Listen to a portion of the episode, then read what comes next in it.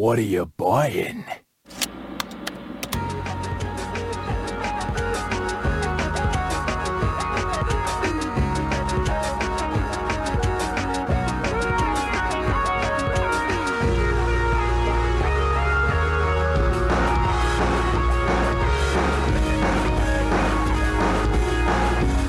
Time to grind through the end of the week. It's the Grinding Gear Podcast. I'm Garrett, here as always with Kyle. Hello. Here, here to do our talking head thing. yes. You look like you're ready for a morning show. You got like a, you're posing with a coffee mug. Is that a toucan? Uh, it's um, it's the bird from uh, Up. I have a Up, an Up mug. Oh, it's got the bird, or it's got the dog and- on there yelling The dog squirrel. is saying squirrel. It's a very unfortunate mug, though, as you will see in the live show. We'll only be able to see this, but it says squirrel across it because you know uh, Paul the dog or whatever his name was.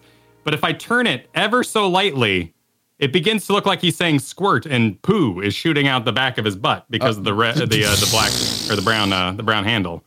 So it's a I would very have unfortunate. never noticed that, Kyle, if you hadn't pointed it out. fortunate mug, but it, it's it, uh, it's wide. It's a wide top. I like my wide tops. Ah. So, mm. Oh, and I, I- got a new coffee. It's called Midnight Run. It had um you know retro wave on it. And I was like, well, I'm buying that. You know, like I'm sure wine people do. They're like, oh shit, like oh, uh, uh, demon's own blood. That sounds excellent. Oh, It depends on what type of wine person you are, because I bet if you're educated, you probably look where it comes from. Uh, oh I, uh, yeah. I would never. I don't- no, I don't know. Oregon here? Hell no.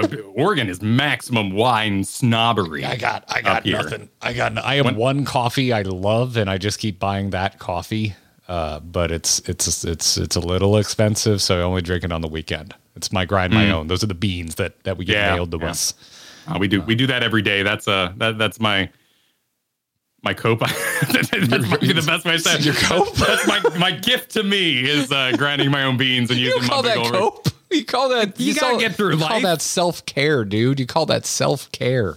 Right. Well, yeah. Well, self care is more effortful. You know, Hmm. uh, cope is is a quick is a quick aside for yourself, and I feel like that's what coffee is. Self care is the is fort building. Like you you go on the couch, you get the blankets, you get the laptop or your screen set up, you get the snacks in range, you got the water, you got eh, like eh, like uh, self care is inconvenienced by biology and bio. Right, bio breaks. That that that's what self care is. You got you got to reach. Okay. a certain level. That's that's why I, I also I do with coffee on the weekend during during the week. I'll still slow pour, but I have the pre ground stuff. I'm I'm lazy during the week, but I I do slow pour because it still makes a difference. Um, weekend I do the whole grinding and shit. But that's that's me and my my cocktail obsession. I love I love taking like ten minutes to like do all the stuff to make a good cocktail, like getting out my citrus and getting Yeah. my peel and cl- I clean up my peel. I get out my nice sharp knife and I clean the peel up. I don't have the live edges on it. I make it look nice. You know, if I'm stirring, I take my time and get all my ice in there, stir it nicely. Otherwise, it's all going into the shake. I love it. I love the whole ritual of it. Uh, it makes me take a breather. It's good stuff. It's important. Yeah, it- it- the, the setup, the the candles lighting, the nest building, the What are we- wait, wait, D&D what are we setting up table. for? Well, I'm just saying, like these are all very important things. It's a very Okay. primal kind of thing inside of ourselves. You know, we we have we have a need to prepare the den, the cave for the evening, and I, I think it's a very important practice. So- and so- I think anything that tries to sell you something that expedites that process is is doing it wrong. For instance, I right now am experiencing extra stress in my life because my room looks like an H.G. Giger uh, painting with how much I've let my cords go to hell because I'm getting a new computer next week and I refuse to yes. organize these cords. Yes, your your poor your poor case has been delayed. Uh, we we thought we would both have our computers this week. Um, uh, if you've been been following along, you may have picked up on some hints that maybe one of them already showed up. Uh, but we're not going to talk about that. Nope. No, we're not. We're just it's all- pretend. It's, it- it's all great. Like it's, I, I'm more than happy with the situation. It's merely the you know the side quests are are, are falling apart at the seams. And uh, oh man, I'm so ready. I'm so ready. I tried to play Diablo 4 this weekend. I, I made a uh, druid. I fired it up, and I noticed you know my shadows are kind of like doing the like the weird tinkling kind of thing on the sides, and like the graphic, the Oh, snow was kind of light. When because I'd watch videos all week about you know Diablo reactions and stuff. And so I had seen the gra- now I had seen the graphics, and I was like, "Well, I'm not, I'm not interested right now." It's a good looking game. It's a Yeah, really good looking game. Exactly. Um, so yeah. I'm in limbo. I'm in limbo. At Yeah, the well, we're, moment. we're Gaming gonna, we have a lot of video game stuff to talk about today. So I, I actually wanted to kick off the top of the show and just kind of ask, like, hey, we we've been watching, man, because uh, because I just saw John Wick four last night, and it is. Tell me about John Wick in my- 4. I can't remember last time I saw a movie on a weekday, like actually went to the theater and, and saw a movie, but. We, we, we couldn't make it happen last weekend, and both Katie and I are massive John Wick fans. And so K- Katie was just, what if we just went? What's to stop us going during the week? We're adults, we can do that. And I was like, Sure, okay, that's true. Okay, That's sure, true. sure. Do whatever you want. Yeah, I, obviously, I won't get into spoilers here, but I, I, if you consider my opinion whether I liked it or not a spoiler, then I guess this is a spoiler. But I really liked it. I Worth really liked it. I think it is the best of the sequels. Nice. Yeah, I think it's my favorite. Still the first one. Still, uh, still an OG John Wick fan. The first one is is simple and contained in a way that I really, really respect. Uh, but damn, John Wick Four, it brought it, man. It brought it. It brought like almost nonstop action in a way that I don't feel like I've experienced since Mad Max Fury Road. Okay, that yeah, that was pretty long. That, that was that was a long one. Uh, decent amount of setup, and then you just got to cars for the rest of it, the bullet farms and whatnot. Yeah, yeah, where it's just kind of like one big chase. John Wick 4 kind of has that like one big chase feel without it seeming like it's it doesn't globe trot because it does very much globe trot like you would expect in a John Wick movie. Yeah, at this point, that's that's kind of what we do. It's it's not necessarily a James Bond film, but you do have a location to go to and experience. I, I liked I liked two. Was two the Blade Lady with the blade legs in the, in the mirror room? Blade legs. Yeah, she had blade legs. I think. Are you thinking of Kingsman? Was there? in Kingsman th- you had the the right hand man lady of Samuel L. Jackson, and she straight up had blades for legs. Oh, did she? Yeah. Okay. Maybe I am confusing Kingsman. Yeah. Yeah. It's shot very similar. The color, the color palette is very, very similar. Uh, well, there, there's the one where like they were casually shooting each other through their coat pockets, and I thought that was kind of dumb. I Like, think was- that was also two. That was two. Okay. That was two, and two also had the Hall of Mirrors, I believe. Um, And I admired the scene where he built a gun for the purpose of firing at once, but yeah, that was that was practically like a meme in the middle of the movie. It almost didn't make sense in two. Two's the one where he also like escapes through the catacomb. I love that catacomb sequence because the catacombs are cool. you see the setup ahead of time where he's leaving guns for himself on his escape route. yeah. So there's there's just that wonderful payoff where you're like, wait, didn't he leave what looked like a high powered shotgun? And then he gets to it, and like the entire action just escalates greatly. That's there's there's something. I, I haven't hated any John Wick movie. Uh, there's there's just John Wick movies I like more than others. Like that's just kind of how it goes. But yeah, four is really good. I think you're gonna dig it because I know you really like when they pull the damn camera out Yes. and yes. they just hang on a shot for a while and let the action play out unbroken. And there's so much of that in this. The cinematography is phenomenal. That's great to hear. Yeah, and there's there's oh there's one sequence. I'm not going to say it. I'm not going to say what happens. Sure. Uh, but but speci- they specifically do something with the camera that I adored, and it's a l- very long oneer. It's great, but they, they put the camera in a place I've never seen them do in a John Wick movie before, and uh, and it and it just felt right at home in that movie. It was good. I'm gonna assume they did Doom first person with uh, The Rock. You shouldn't assume that because I hate that sequence. Yeah. the Doom. I can't stand the Doom movie. I think it's real dumb. I would totally watch it with you though. It's like a, like if you wanted to sit there and, and you're okay with me making fun of it, I'd be totally down.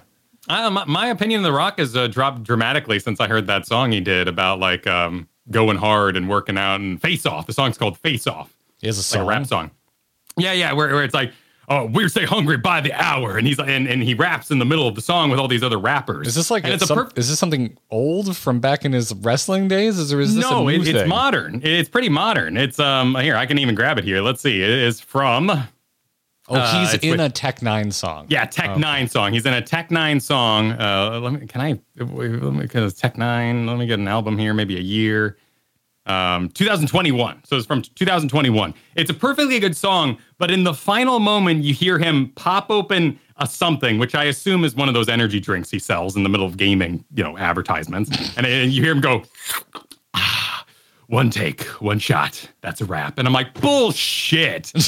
bullshit. You liar. The Rock, I thought you were bad. You lie to my face. Like a streamer saying, one shot, one shot, the boss. Bull shit. That upset me. I, I will not I will not recover from this. My fandom has dropped dramatically. I uh I I didn't have uh, Kyle yells at the rock on my bingo card for today. Not right. It, it ain't right. It ain't right. Uh, if you want to know what I'm watching, you know, it's obviously my usual junk food. Uh, oh, you, know, you up to your usual bullshit? yeah, up to my usual. Uh, Kyle's on his here. bowl again.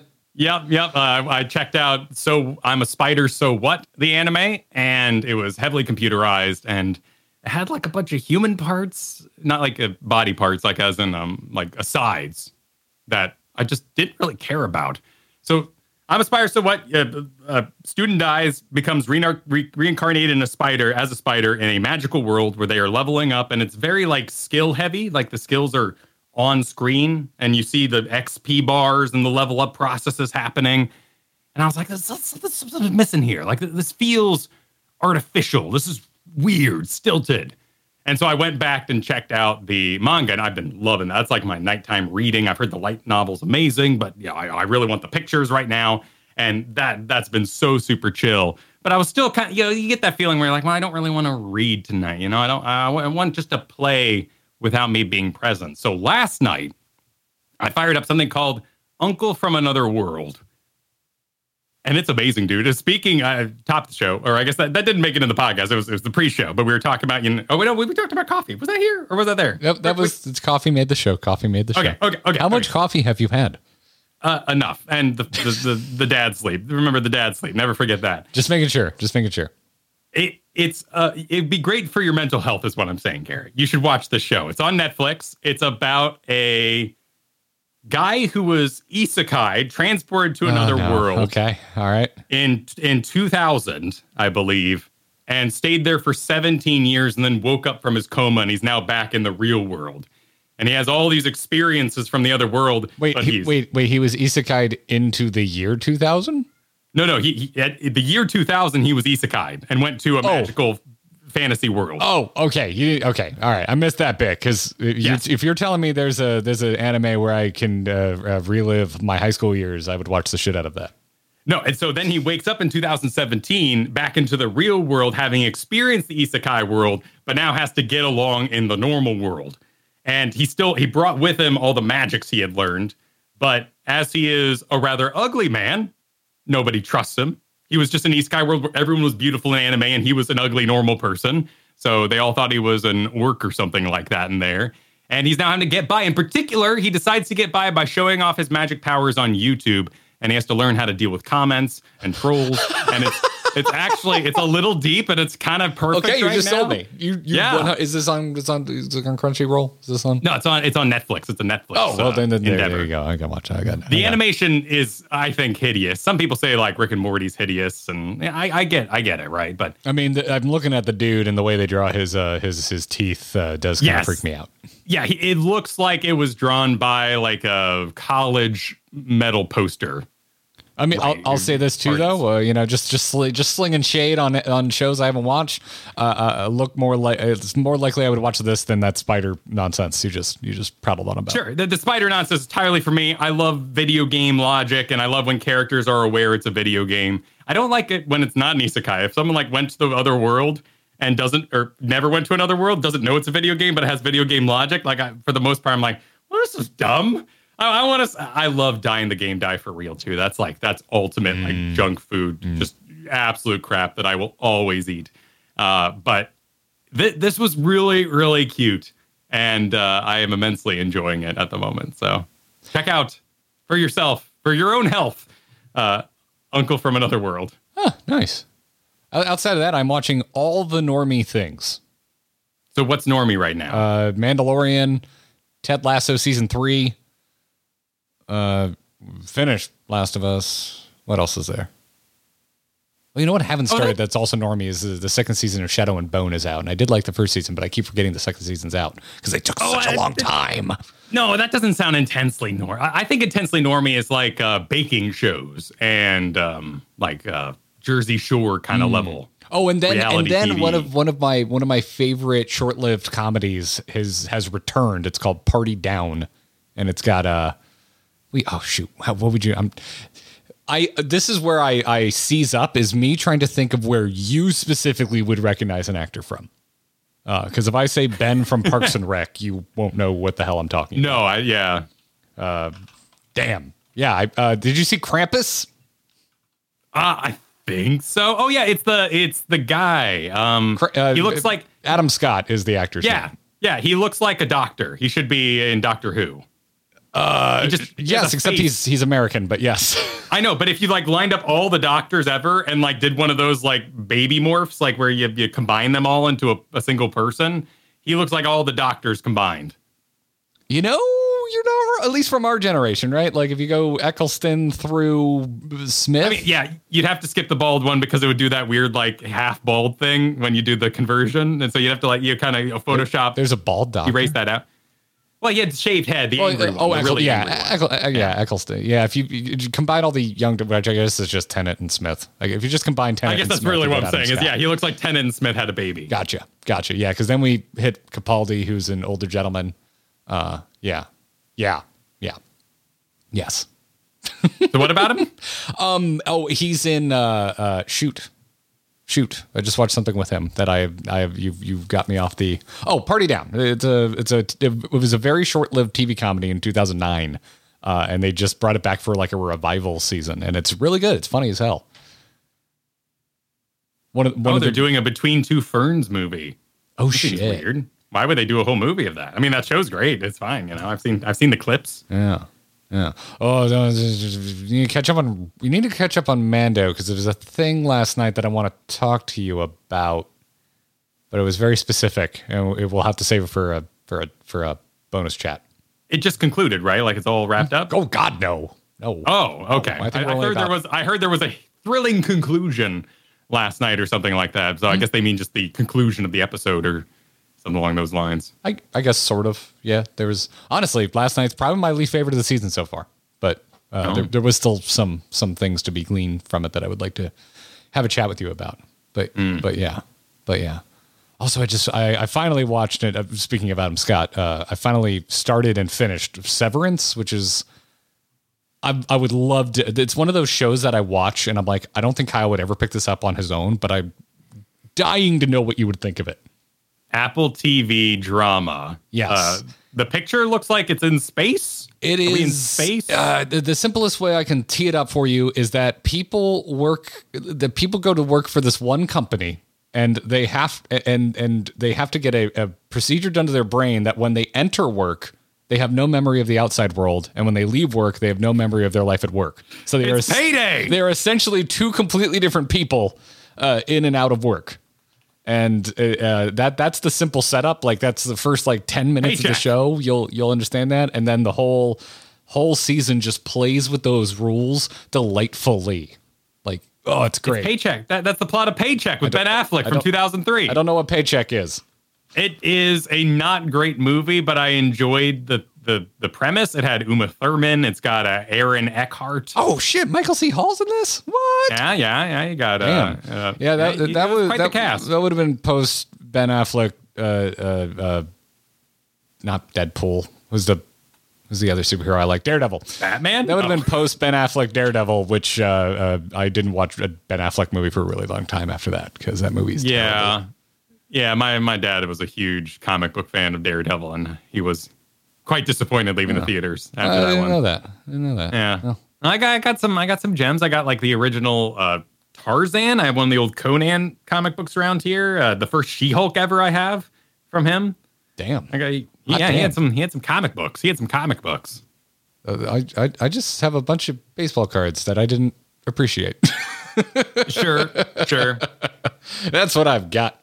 I mean, there's there's a deeper conversation, right? You know, there like my dad tried to protect me from bullying by not showing that side of him when I was growing up. So only like later in college when I was like going through the attic and I was like, "What the hell is that, Dad? You're fascinating. Get in here." Like, you know, but he didn't want me to know that world that he was a part of because he was hoping he could save me from bullying. And hmm. well, it didn't work out because I love Dungeons and Dragons the second I saw it. So Yeah, uh, the only nerdy thing my dad liked as a kid was Zorro, and so we went and saw Zorro together. That was it. That was pretty much it. Huh. I do love the Zorro movie. yeah, I do, love too. it. I did the one Yeah. with the one with Antonio Banderas is is Yeah. underrated, criminally underrated. And the sexy knife fight, you got uh, you got like uh, the the bad the bad guys are great. I love the speech that the fingerless Bob does at the top of the hill there. What's the uh, two fingered Scott? oh, I forget. I just watched it, too, Um, but I know exactly what you're He's great. about. Yes, I mean, obviously, uh, uh, Hannibal is not Spanish, so you know.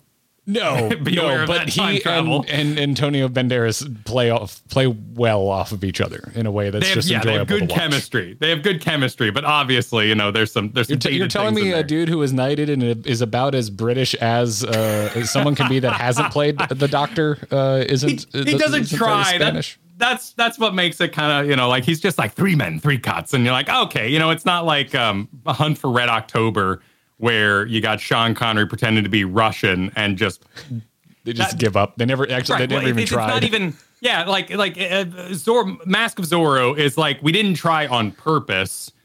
Uh-huh. Red October is we tried but we failed and we said whatever, but Sean Connery still thought he was doing a Russian accent. And that's where that trouble lies.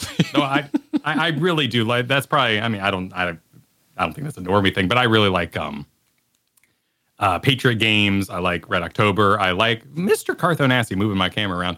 Uh, I I really that's the cat by the way. Everyone you know saw him in the video. for, for the audio audience. Yeah, for uh, the audio Karth audience. is Kyle's cat who Yeah. likes to screw with things. he's very mischievous when I sit down in my chair because I'm awful busy these days. He wants me he wants me sitting in the chair for him. Mm-hmm. Um, uh, uh, uh, I'm completely forgetting his name. Uh, Harrison Ford played him for a bit, but then Oh, uh, Jack Reacher. yeah, no, that's the other. That's uh, Tom Cruise. Tom Cruise is Jack Reacher. A lot of people have been Jack Reacher, Was it Jack Reacher? No, including Harrison Ford, I believe. Wait, who's who's the other guy? Oh, Jack Ryan. Jack Sorry, Ryan. Jack, Ryan. I literally cannot tell the difference between either of those characters. I like Jack Reacher. I'm a big fan of Jack. You know, I thought Jack Reacher was pretty fun stuff. I like um, I, I just like Tom Cruise in general. He just he just does it. He he goes. He's go. He's like 65 or something mad like that too. just going nonstop. Yeah, I don't know. I never got into those growing up, which was weird because I was really into Rainbow Six. So, and I liked Harrison Ford, but never, never watched those. Yeah. Um. The the dude from 30 Rock. Who's the who's the dude from 30 Rock? Was in um, Uh, Alec Baldwin. Red October. Yes. Yeah, Baldwin. Yeah, Baldwin played Jack Ryan in that. And it would have been interesting to see that go on. It would also be interesting to have seen a young Harrison Ford doing Red October alongside Sean Connery. And then you would have had, you know, uh, Indiana Jones before that. Oh dear God, you're right.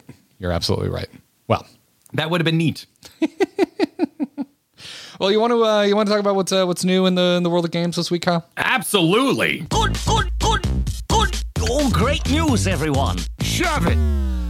Resident Evil 4 sells 3 million copies in 2 days.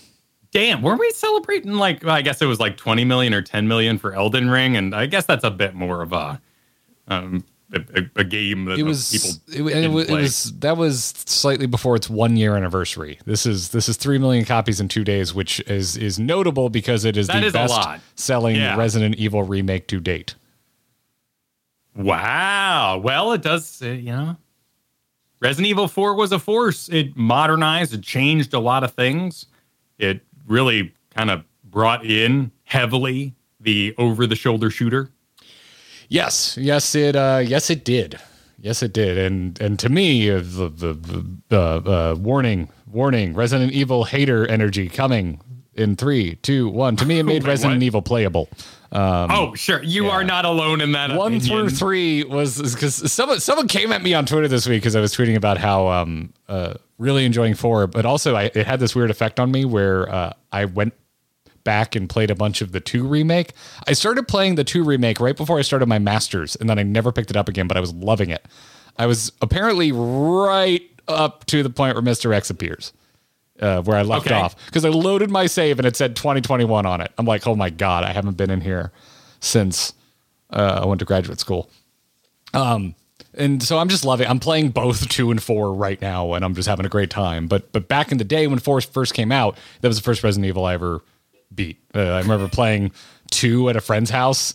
And so someone came at me on Twitter because I was like, both both these games, these remakes are, are masterful, and they're like, well, they cut out so much stuff. Like came, it's someone who doesn't follow me, just like blowing up. One of those, one of those. Oh, uh, w- was on Twitter doing this keyword search and found Yeah, you to though, argue with Who are you, by the way? Are you if you're one of those people? Like that's so weird. Uh, No, anyway, we, we, we have to seg- we have to segment. It's it's uh, that's a very important thing to do because people also use Twitter for lewds. Like there there are people. It just like Steam accounts. Like there's so many lewd games on Steam, and there yes, yes. But my, everybody my point, uses Twitter for different uses. So my point to- being is, uh, I stand by my reply to that person because they, they came off pretty salty. So I, I I hit them with some salt back, which is uh, the first three Resident Evils was like if you told someone to make a video game and that person had never seen a video game before. okay. That's it. All That's- right. that's- how that how that how that beehive slap go? Well, I, didn't- I, I, I never. I sometimes, sir, I throw a grenade and then I don't look at the explosion. A strategy. A strategy. Sometimes when I'm annoyed and I'm not actually interested, all I want to do is clap back, but not engage. That's what happens. I clap back and then I, I never need to hear from that person ever again. I mean, if you so if if that is your belief, you still have to acknowledge that the games have been modernized in a profound way, because I think it, it it's not a foreign concept to suggest to you that difficulty is increased when the game sucks. In your mind, right?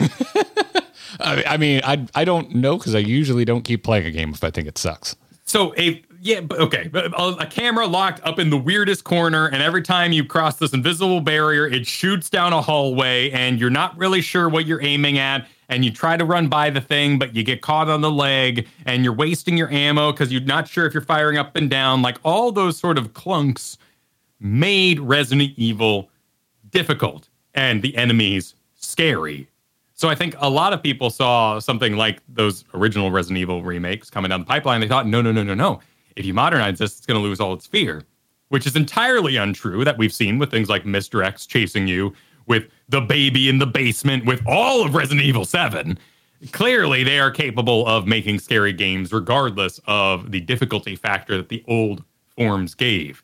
And we still have ammo and inventory management and all those sort of stuffs you may have loved. Building keys, taking two pieces of statue. There, there is a it there is a button way. that will optimize your your your storage, which which the purist for four in me went, oh, that's cheating. So I'm guilty of it too. I'm bothered by those things. Well, we're, we're going to talk about uh, Res, or uh, Final Fantasy 16 coming up too, and and there is that, but it's right there kind of factor that bothers me at times. So I, I I would agree that's a misstep. Don't manage my inventory for me. That's why I'm there. My favorite thing, honestly, one of my favorite things about MMOs is inventory management. I love logging in and going through my stuff and putting this in the domain places and this in my box and getting this and going to my retainers and did- like doing the, and then dressing up. I love management and it means I can play a game when I'm not feeling like doing the action part of it. So yeah, that's the best. They messed up there. I, I, don't- disagree. I don't think I love it in most MMOs. I definitely don't love it in 14. My stuff gets very full very fast, and I'm running out of glam slots. Um, And that's why I'm saying we need tags like on Twitter. You need to tag, uh, you know, right above your name, it says Lewds arguments. And that's why you're here. You know, and then we have like, I'm here for news and video games. That's why you're here. I'm here to share opinions and not listen to yours. You know, like we need, we need those things. So we know what you're coming. It's the same thing as like, you don't know the age of anybody on the internet, right? You might be arguing with somebody who hasn't experienced enough things to make that call. Mm. Now, of course, age only matters when you're older because when you're younger, you're like, what the hell? Why, why would you judge me on my age? But then you get older and you're like, oh my God, I was a dick in my 20s. It it uh, it really does uh, happen to, to, to most of us anyway. Um, you know, yeah. I don't know. I remember. I remember growing up, getting off the beaten path here. But I remember growing up all the time, being like, "Enjoy it now. These are the best years of your life." I'm in my 30s now, and I'm like, "What the frick were those people talking about?" Uh, the- Yeah. uh, being a teenager again sounds truly like the worst thing you could possibly suggest to me. Like, no, I'm good. I don't like. I'd like to maybe see some of my favorite bands when they were young and full of energy. That's about it.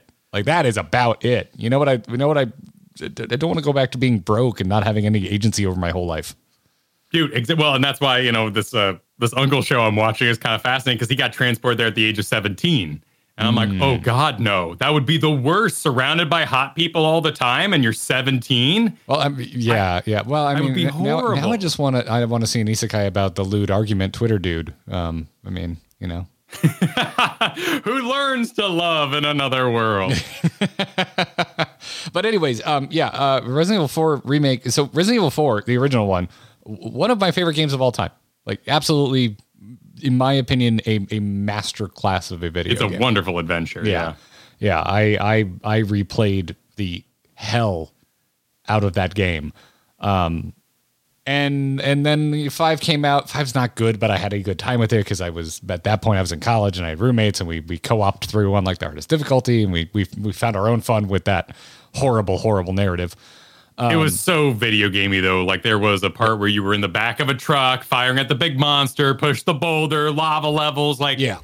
it went so far. I never even played uh, Silly Giraffe Six. Uh, oh si- yeah, si- I heard nothing good about it. I didn't play six either, but I did play seven, Yeah. which is also a masterclass video game. Um, Yeah, I, I haven't played. amazing. I haven't played eight yet, so I've played four, five, seven, uh, uh, and uh, four and five are the only ones I've beat, and I've also now played the two remake.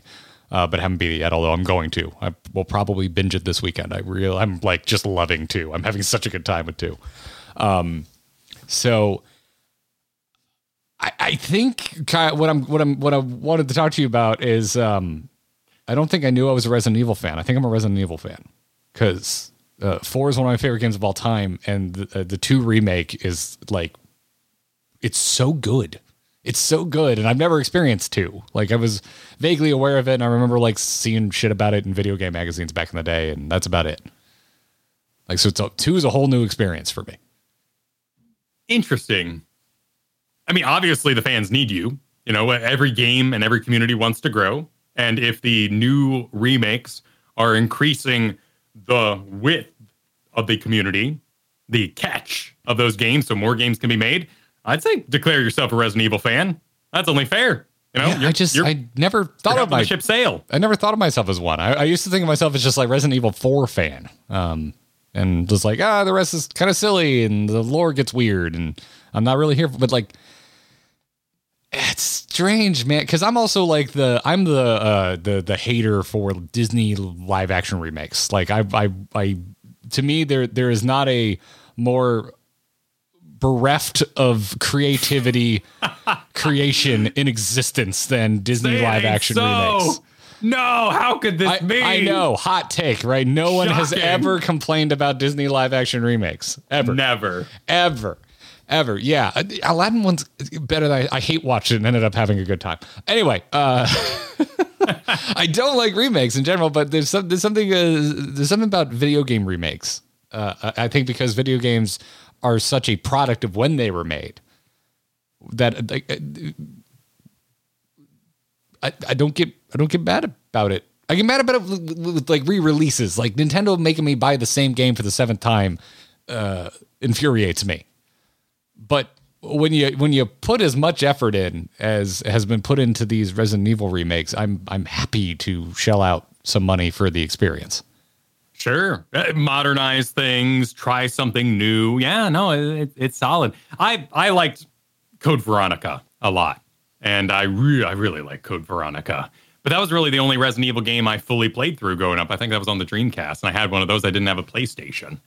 So I guess I'm I'm an older Resident Evil fan. I mean, I, I, slightly Code Veronica than you, was but GameCube era, wasn't it? No, Yeah. didn't that shit come out on the Dreamcast? Yeah, yeah, I had on Dreamcast. Yeah. Holy crap! Yeah, that's old. it was dirt. It was great. It was great. Um, but yeah, I was I wasn't an original Resident Evil fan by any means. These remakes are just incredible. I mean, look at the reviews. Honestly, I think a ton of these reviews are propped up by the fact that it comes out and it works. And after Wo Long and Wild Hearts and just this endless parade of bad PC ports, we're even seeing tons of bugs in like the Last of Us PC port right now. Which is It's- weird, right? Because didn't they Right. release Uncharted and it worked great on PC? I'm not sure about Has, that. haven't I'm- we gotten a Naughty Dog game already on PC that works totally fine? I, I don't know because I don't play them because I can't wait, so I buy them on PlayStation. But, But they but they work. I think system works game after game. They keep making games that work and they're awesome and they look great. And I think a lot of that is due to just the engine and they found something that uh, really, really is resonating with everybody, and I think that's awesome. Residenting I mean, obviously, with everybody. yeah.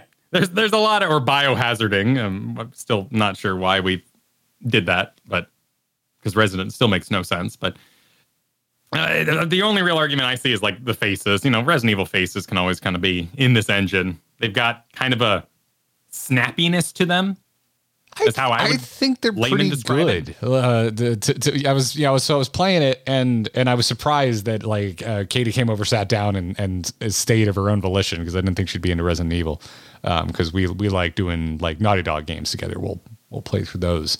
Um, and, and she likes she likes watching those, but she's been pretty into Resident Evil 2. and we we found ourselves kind of chuckling a lot during cutscenes in two, and and it hit me. I was like, you know, if you're if you're if you if you play this after something like Last of Us, I'm like, this is kind of like uh, if the CW did The Last of Us. Everyone's beautiful and young, and it's a little hammy compared to something like The Last of Us. Well, well, can't be, right? That's the fun of Resident Evil. Yeah, yeah. There is a camp to it, and and I don't think that's necessarily a bad thing because I'd like some of those shows, like, um, but you, you- especially with the remakes, like Leon looks like a freaking Backstreet Boy now. Like he kind of did back in the day, but now I he really he did, does. yeah. He had the he had the haircut, the you know the, the angles, the the M, the the classic '90s kind of early early 2000s M going on. Yeah. and that's fine. Yeah, yeah. So that's just I, am just I'm having a really good time, and I like it for completely different reasons than I like other things that involve horror elements and zombies, and just just a good. I'm just really enjoying it. It's got a sauce. Yeah, Resident Evil has found their camp sauce, and it really, it really, really works. Yeah, I, I'm trying to think of a of a of a series that's been coming out at relatively the same clip that has just been kind of having bangers as often as Resident Evil has. It's like six was such a like so panned. Like I didn't play it. I can't speak to it. I just remember the temperature in the room around six. Like everyone was just dunking on it. And then since then, it's just been like a string of bangers. Like everyone loves seven. Eight was great. Everyone's praising the remakes, and I'm loving them. It's making me a fan of older Resident Evils that I never cared for. Well, five for me, five, six. I, again, I didn't play six. You know, I saw images and stuff, but we were bringing back characters that I didn't know with Chris Redfield, and and he was basically a superhero at that point. I like Leon the super cop, even though he can get a little bit like, "Hey, what's wrong?" Like you're five hours into the adventure, Leon. They're zombies. Well, that's you okay that's over some- there? It's that's like part of what I like about it, right? Like I have enough. I I have enough like super serious, like actually horrifying and emotionally hard uh, zombie fiction. Like I, I can go. I have The Last of Us. Leon being kind of a superhero is a nice break from that for me. Like because I like both. I really do like hard drama, but I also like a little bit of humor and campiness uh, where it feels appropriate. And Resident Evil, like I think, wields it really well.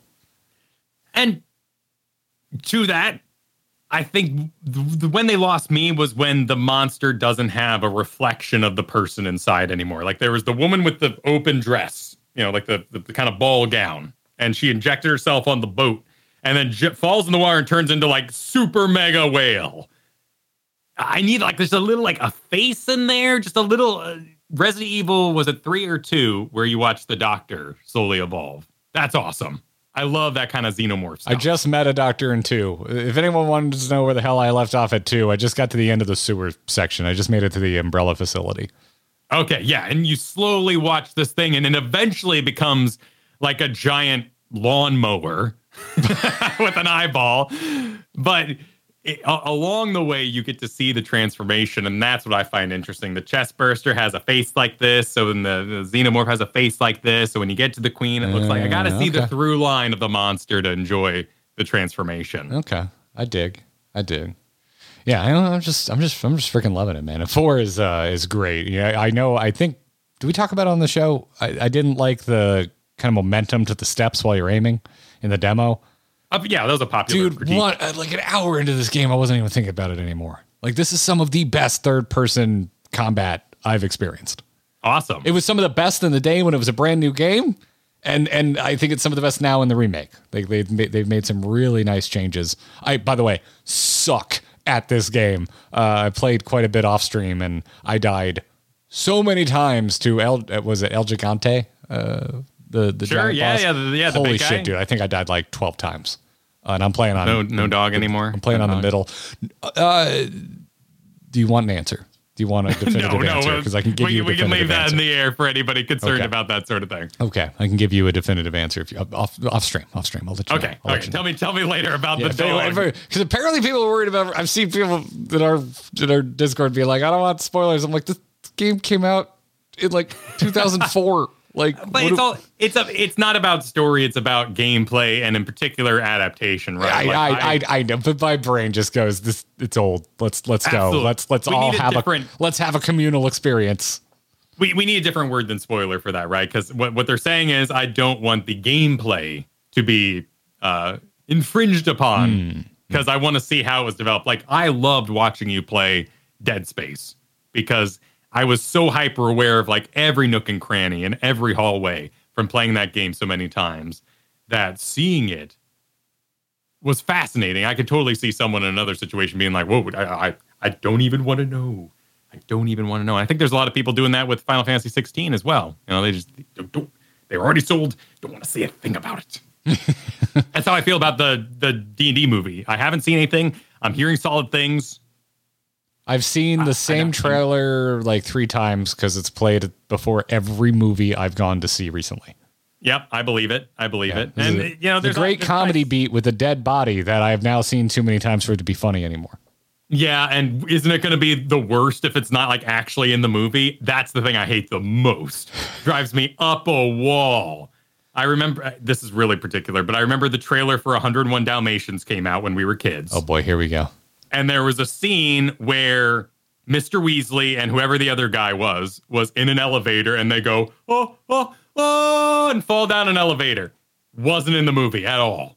Just this whole elevator thing missing. Now, I don't know why the dogs, the Dalmatians, put Mr. Weasley and his friend in an elevator. I don't. Jasper and Horace. That was their name. Jasper and Horace. Uh, I don't remember why they have or how or what scene. I knew that like they, they were in a barn, so there was room for the elevator, and we watched Pongo or You- Dipstick. It was Dipstick go down a slide. Your memory of uh, have you watched this recently? No, no, I just saw it a lot as a kid. How is this close. all so? I don't think I've ever committed a single Dalmatian name to memory. because I have intense spatial awareness, but no memory memorization for real people. Because real people often have boring names, not like Pongo and Dipstick. Okay. So I don't remember a human's name, but I can remember the dog's names, and I, I I'm very spatially aware. I can I can get out of a mall wherever I am. That's my superpower. so, so sounds good. I can always find my car. You're like, oh, I parked by the Urban Outfitters. Yeah. Yeah, yeah, I know exactly where I'm going. Oh, Yeah. past the dicks because I laughed at that on the way in. there we go. This been around forever. How do you still laugh at I know, but they put a bunch of balls outside and it's funny as hell. They have like the basketball, the baseball, they're all lined up like Target has the balls outside, but it's dicks. And you gotta, every time, you gotta laugh. You gotta laugh. All right, I have, I have one last thing I want to bring up before we before we talk Final Fantasy 16 in regards to the Resident Evil stuff and, and kind of just Capcom in general. Okay. Can we get a really high high effort remake of the original Dead Rising, please? Oh, that, that was Capcom? Dead yeah, that's Capcom. Oh, huh. Yeah. I think I, I just kind of squared that away in like Rockstar kind of territory. I go back to it like every five years. world. I have a weird affinity for the very first, the very first Dead Rising, and I would love, love, love a redo of that. Oh, I agree with Chad. Not before Dino Crisis. Dino Crisis was really cool. Oh, that was the game I always wanted to play as a kid, but I didn't have a PlayStation. That was it. That was it. That was fixed camera angles too, though, right? I believe so, yes. And it was very, it was, I mean, it was cut from very much the same cloth as mm. Resident Evil, mm. Yeah. but it was about dinosaurs. And, you know, some of them were zombified or at least heavily dino damaged. And there was raptors and, you know, all your favorites. Plus, we can handle the feathers now if, if you want to do that. I, we, we seesaw wildly if We, we, we Dinosaurs yeah, had feathers Jurassic World just gave up. I think, I think right. Well, no, I think they're trying to. I think they try to keep to the modern thing. You know, I'm not to give Jurassic Park too much credit, but I think they try to keep with whatever's modern. And they even had that throwaway line that, "Well, this is what the tourists wanted to see." Uh, from Doctor Exactly. Scientist. That's the thing. They like gave up in their Yeah. own movie. They're, they're just like, "Eh, we know and we don't care. But it was also are cool. changing all the time, right? Like uh, go go to a dinosaur Reddit, and there is an argument day after day whether or not this skin imprint has feathers on it. I have no way to segue from feathers to thanking our wonderful supporters over at supportourbromance.com. So I'm just going to do that's this. beautiful. That- that's just- great. Yeah, I'ma just Do you do like this. dinosaur feathers? Do you want to support people who find them okay? if true, we'll accept them. I have been playing a little bit of uh, Jurassic World Evolution too. Anyway, uh, if you want to support my obsession with uh, park building games, uh, or anything that I do with Mr. Kyle here, check out supportourbromance.com. Thank you so much for the support, everybody over there. That'll take you directly to our Patreon. Uh, we also have YouTube memberships if that's your preferred way of supporting. That you can do right on the YouTube channel. It's right there. But we've got some uh, bonus content for you. Also, you won't you won't hear this. We'll we'll cut this damn ad out for you. You won't get it. You'll get a special version of the podcast just for you. Uh, it's an RSS feed link, so you can plug it into damn near any podcatcher out there. It's quite nice. You just get it like normal, and it doesn't have doesn't have the ads in it. So go check it out. We really appreciate it, and you'll get access to our members only channels in our Discord, where uh, when we do Q and A later today, we pulled a bunch of questions from there. So go check it out. Supportourbromance.com. Thanks so much, everybody. All right, let's talk about some Final Fantasy 16 because uh, I think we both ended up watching a little bit of the demo at PAX, even though I think you and I are both kind of like done watching previews of this, but uh, it, I it mean, broke I- I, through. watched the whole thing. I watched the whole thing. you watched the whole damn, holy crap. I, Yeah, sc- I dude, scrubbed around a bit. I scrubbed around a bit. Dude the the hosts are so endearing. Like i it, it feels like a meme because yeah obviously there's a lot of yoshi p love and a lot of koji love and everything but like they're just so cute on stage. They're so freaking nerds. And i just kind of dug it. Like i just I, I dug the energy that they were bringing to the panel so i ended up watching the whole thing. Yeah, that, that's kind of that's kind of my my feeling too. Like I, I it broke through my like ah, I don't really need to see any more uh, wall because the memes. Uh, if you missed it, uh, uh, Yoshi P, producer on the game, also uh, like the face of Final Fantasy 14. If you're over enjoying that MMO, uh, went to pet the dog in game and almost uh, attacked the damn dog. Which Yep. you can't, Well, you can't do, by the way. you can't It do. Cannot kill the dog, but it was very funny in the moment because these were you know uh, devs of the game at PAX in person playing the game live uh, and uh, the, the, uh, trying to attack the dog went viral. So it was great. It, it was accidental. There was even a part where like they were reaching over to grab the controller and giving it some extra spins because they knew they would have be accused of showing fake footage. Remember, was it five years ago already? But like the buff dude walks out and like grabs the controller like he's holding two dumbbells and starts gaming in front of everybody. And it was just really like, what the shit? I don't remember this at all. I have this. no idea what you're talking about. And it was very much in that era of the fake voiceovers and the TAC Team One, are you there? Yeah, let's go. And you're just like, people don't talk like this in a video game. You're all fakers. All these fake gamers out here and it got you all upset. So they're highly aware of what people think. In fact, uh, half of this thing is dedicated to combating trolls, which I don't feed the trolls, but also it was really nice to see them like argue with trolls for their video game.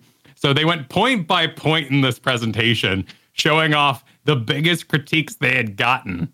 Most of them were about like uh, load screens, RPG elements, why it's not turn based, why is that the action based, and they spent quite a bit of time talking about QTE hate that people had expressed towards them, and it was just it was a very organic thing. It, it was very personal. Yeah, it, it's uh, you can totally. I mean, you can do whatever the hell you want. They're they're they're people, right? They can make their own damn decisions. But like in terms of like a strategy of how you talk to communities and whatnot, like you can absolutely engage voices of dissent. It's just it's all about how you do it. And to me, I like the way they do it here. Yeah. None of it felt mean spirited, uh, and they kept it fun. So, Yeah, it was, it, it was really sweet. They're obviously very, very excited about this game. They're nervous as hell on stage because apparently, I guess maybe it froze earlier when they tried Oh, to demo if it. you if you tried to watch the stream live, the stream was a nightmare. It it, it Oh, broke a okay. lot. Uh, it broke a lot. It's not, it, if you go back and watch it now, it's not so bad. A lot of the vods that are out there are, are stitched together where it's essentially seamless. Um, but uh, I know the Twitch stream went down quite a few times while this was live. I mean, obviously, it's the most apologetic team on the planet, but they apologized the whole time they were doing the the presentation. So for me, this this did like satisfy quite a bit of what I was curious about and my biggest fears. Because my biggest fear seeing anything that looks cool in a video game is I immediately think of Superman 64, a flying game where you play as Superman, but everything is metered. Everything has a point value that decreases. When you fly, you have to fly through rings, damn it. Like, no, the point of a Spider Man game is to swing through New York and just go for it. But that Superman game of N64 just hooped everything. And so when I saw icons battling, when I saw these big set piece having that, of course my brain went, nah, this is all fake. You know, this is all QTE. This is all a quick time event. This is all just a stage. There's going to be like two buttons for me to press during these battles. It's basically just an interactive cinematic. And, you know, means I'll watch a stream and I save myself $70. Because if the whole game is basically a movie, just watch the movie, you know, when I'm in the mood for it. When I'm in the mood to game, I want to play a video game. I want to be interactive. And they did a really good job showing off all the parts of the fighting and how you're going to get there. Uh, my big concern right now looking at the game is I hope the power system is dealt out in a very metered way, in a way that makes me respect and acknowledge where each of these powers came from.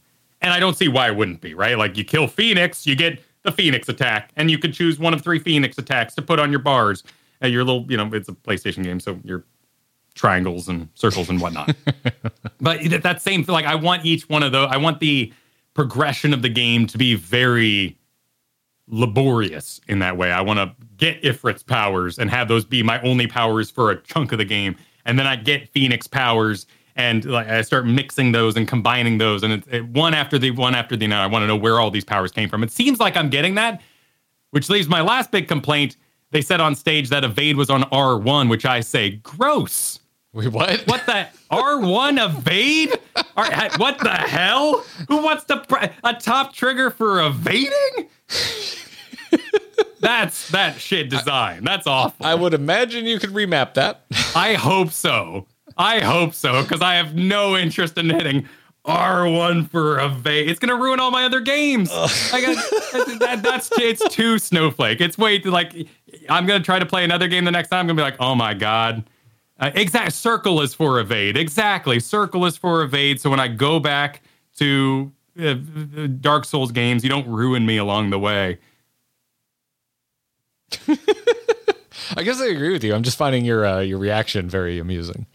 Yeah, it, it, well, you're you need to work your way into my diet, you know, and with that comes a certain, you know, fiber count, calories, uh, fat content. You know, I you gotta you gotta mesh, you gotta mesh, and sometimes control schemes need to just admit that evade goes on circle, hmm. and that's the way it is. Hmm.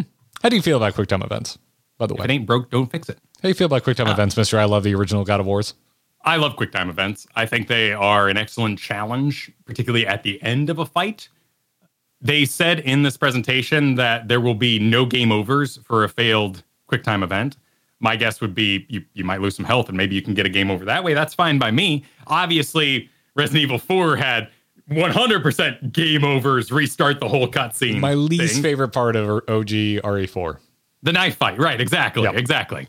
And it was that was a rough one. Uh, God of War had some really rough ones too, but they were based on difficulty. They were a lot harder based on what difficulty you picked, and they were badass. So they were worth doing. These look like they could be badass. And you're going to be doing multiple things. You're going to have evade phases, you're going to have attack phases, you're going to have your little Ifrit climbing on Titan phases. And I, it seems like they're doing them well because I like them already. So I've got no problem. But you can do them horribly, as we saw in, um, well, many games, but uh, Star Wars. Star Wars uh, had awful ones. No, you talk about like Force Unleashed. Yeah, Force oh, Unleashed. Oh yeah, Those, yeah. Well, that game is just bad. but it's a like, bad game. But it wasn't bad because the QTEs existed. It was bad because they put in QTEs that had no purpose. Something that could have been handled by a cut screen, uh, uh, cutscene. You know, when Kratos rips out somebody's eyeball and then stuffs it in their mouth and then makes their jaw close on it. Each one of those was an action that you performed And so you went X, circle, square, and there was a rhythm to it that matched. Like a like a music video. You want you want it to have a beat that you're performing with. And bad QTEs aren't performed off that beat. They're performed off beat. They're messy. They make no sense. They're not related to the action being performed on screen. Like I will never forget. Uh, big, big, big spoiler. Spoiler for God of War 3. But my favorite QTE in the world is when you thumb somebody's eyes out by pressing in the two control sticks. and you had their head and that button pops up and what, like it's visceral. Those feel kind of like little eyeballs. And when they click in and it, whoa, the guy, I, I, I think it was, um, I don't know, some mythological figure. I don't remember anymore. But like that was so visceral and that impressed me so much. And I hope they can pull off cute things like that. And uh, you know, just don't make me like cast nets and like don't. I'm sitting on the couch. You know, don't make me overdo. I don't want to like mine by going like swinging my controller. I don't want to. I don't. I don't think you're gonna need to worry about that. Yeah, I don't think you're gonna need to worry about that. They made they made it sound like they're like pretty focused around boss fights and those boss fights like moving between phases and changing like locales. Is, it seems like where they're where they're putting the quick time events. So and they they, they clearly were showing off uh, the world. There was concerns about the things being too dark, and that was just the zone they had available to them. Like it, again, just an adorable presentation. The load screens were very very short. Obviously, they haven't want to sell you a PS5. I haven't watched like the la- when the when they had that big media embargo like a month ago. I didn't watch any of it. Uh, mostly because we're invited. Um, if you invite me to the media embargo, I'll uh, I'll, I'll play plenty of it. Um, uh, but uh, it, so this is the it's the first time I've looked at the game in a really long time, and good, damn almighty dude, it's a good looking game. It looks really good. Um, it feel to me it feels cozy because I'm playing so much 14, and 14 has a, a, fairly fair like fairly traditional fantasy vibe compared to like because to me like my first Final Fantasy was 10, and so I and seven was big growing up, even though I didn't play it. So I was I thought Final Fantasies were uh, pseudo future steampunky kind of shit going on. Like I didn't Sure. I didn't know Yeah. anything. I was a newcomer. I didn't I didn't know that like every game was completely disconnected and had different theming and all of that. Um, I really like the way this game looks. I think you can be forgiven for having that opinion. After all, like models and monster types and the summons, they all move from game to game and they have very strong fan bases around each particular summon. I too thought it was a very linear process. I think it's very cool now that I've digested so much media. I wish more things said, hey, we're, we're changing this. Like I, I was talking, I think last show or two shows ago about Dragon Age. And I, I want them to do Final Fantasy treatment so bad. Uh, This linear plot of Dragon Age is so long in the tooth, so lost. I love and I want to see the evil city of evil mages, but you strung me along too long. There's no way this is going to meet my expectations anymore. Whereas Dark Souls, Final Fantasy, a lot of different games, Diablo, Diablo is one I'd love to see do this too. Where they're like, hey, it's Diablo. Diablo exists. The angels exist, but sanctuary isn't always sanctuary, and heaven isn't always heaven, and there's, there's no linear plot to it. Hmm. Even though I'm sure, I'm, I'm sure those sell well, and they sell lots of lore books, but so does Final Fantasy. So you know, throw that out Do the door. Like- stop, stop being so I- precious. Just do a whole new, Ex- ex- a whole new thing. yes. Throw everything out. Just do a whole new thing. But Well, in particular, as we're getting into like generational game design here in that sense, like, you know, Chris Metzen passed on to the next and the next and the next. uh, like, uh, until he came back very recently. right. Well, it- we get into like copy of a copy kind of problems, and it, the copy starts to fade. And then, you know, you bring back the previous guy to like fill in the holes, but he's a different person now. I mean, look at Spielberg's movies, right? Like, very, very different person, updated ET with modern sensibilities. But you go, now, wait a minute, you made that in a time in your life when those, you know, thoughts and during that time, like maybe uh, even intact, leave the integrity of who you were at that time when you made it. Don't go back and censor as an old man and, you know, change it. Very much an aside there, pardon me. no, I feel you, man. No, do you know how bad I want anything else in the StarCraft universe? Like, can we get anything Yeah. StarCraft at all, please?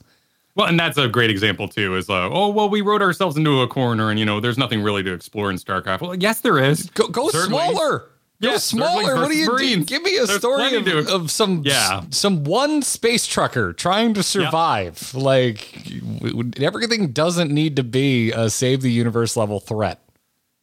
Absolutely, absolutely. I, I would play many, many awful spin-offs of StarCraft. Make you know? 17 more Mass Effect narrative games. It doesn't have to be about saving the universe. Let me let me let me like save a, a planet, a town on a planet. Like Well, yeah, they they tried to relaunch with Andromeda. That was I, a- I know. I am aware. but it was still very much like, well, we're still in this universe. Getting back to Final Fantasy 16 here, uh, I I love piloting things. I love super suits. I love transformations. So the whole icon thing and people becoming icons is really really working for me.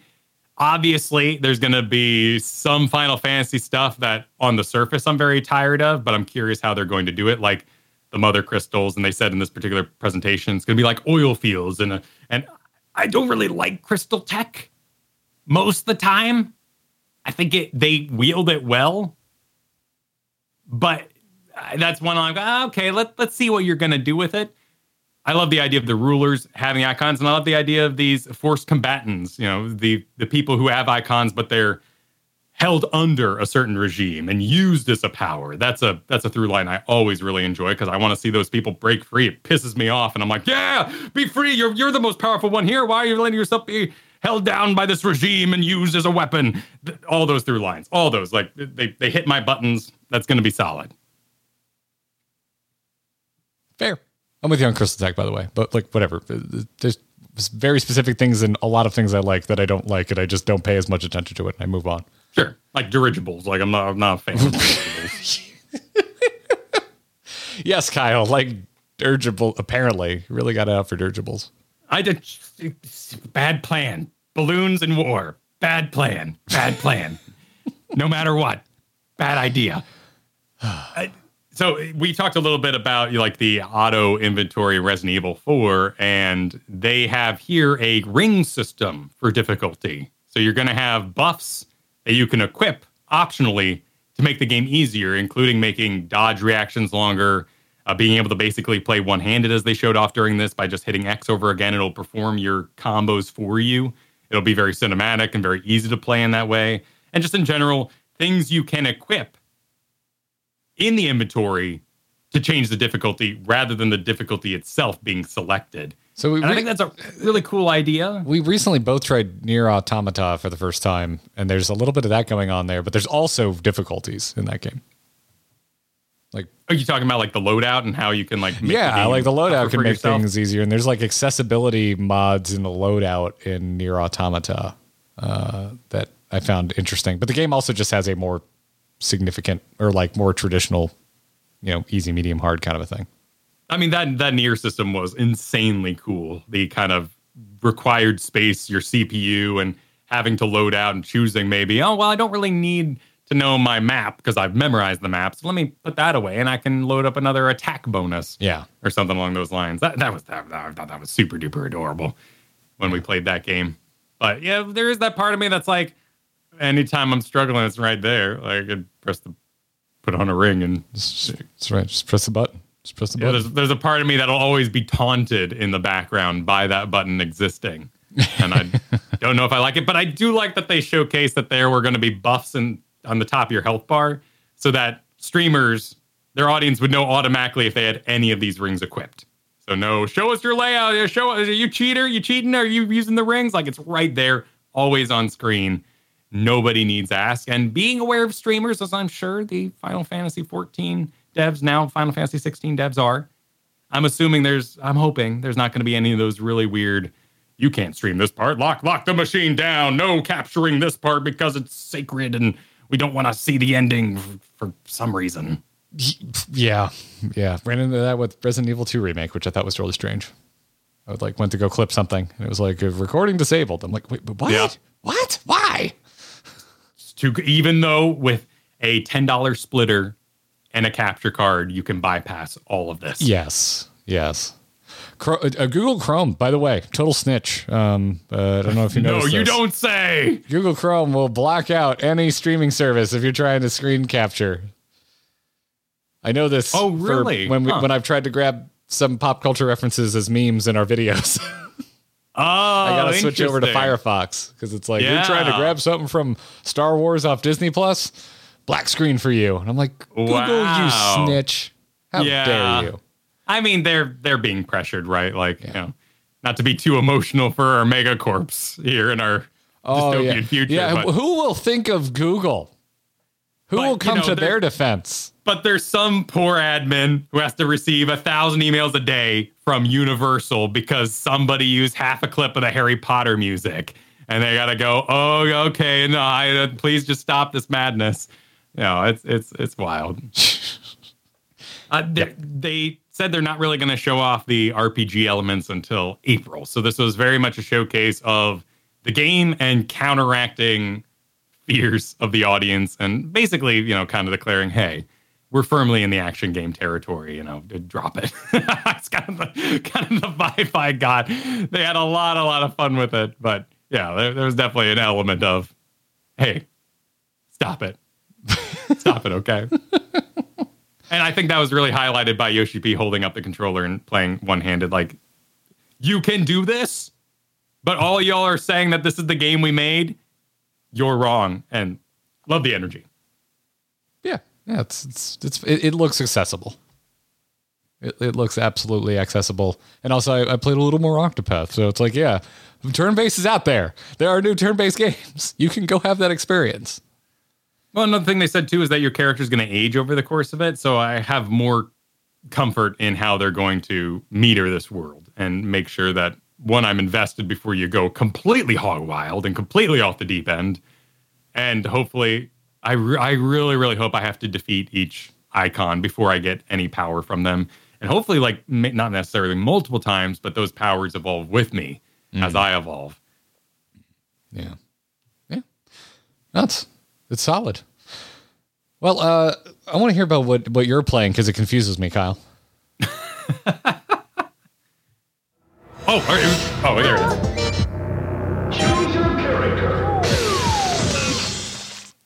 didn't know how long your laughter was going to go. Oh, yeah, sure. Well, thank you for making room for my laughter. So That's I've been a, a most- great I- I- stage presence. Yeah, but mostly playing Resident Evil. I won't belabor that. That's been the majority of it. A little more Octopath for me. But you you you've been playing uh, Legos in real life with a video game component. Yes, well, sort of.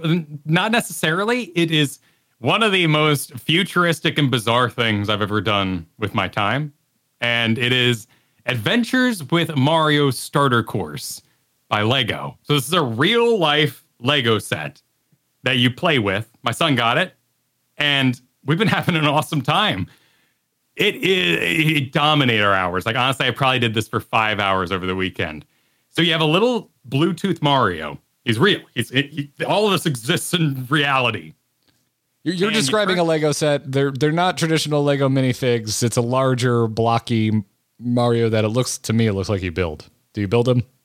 You you, put like his hat on and his pants on. But, Okay. You know, and and you can like snap little ears on and little buttons on his chest because you, can buy different outfits for him. So you know, if he's wearing like a helmet, you'll need to ah, pop his ears off. Okay, all right. It's kind of like a paper doll in that way. Wait, can I, think buy a Tanuki expansion for this Mario? For this I don't know Mario? if they have a Tanuki yet. You can definitely get a like a set of blue pants or something like that. I don't know why they. He's, wanna he's Mario. Mario wears blue pants already, Kyle. No, I know, but like a full blue suit, and I think you can get like a bee suit for him or something like that. Uh. So you got your little your little Bluetooth Mario, and underneath him is a sensor, and then thankfully, thank thank the the people who are aware of children gods.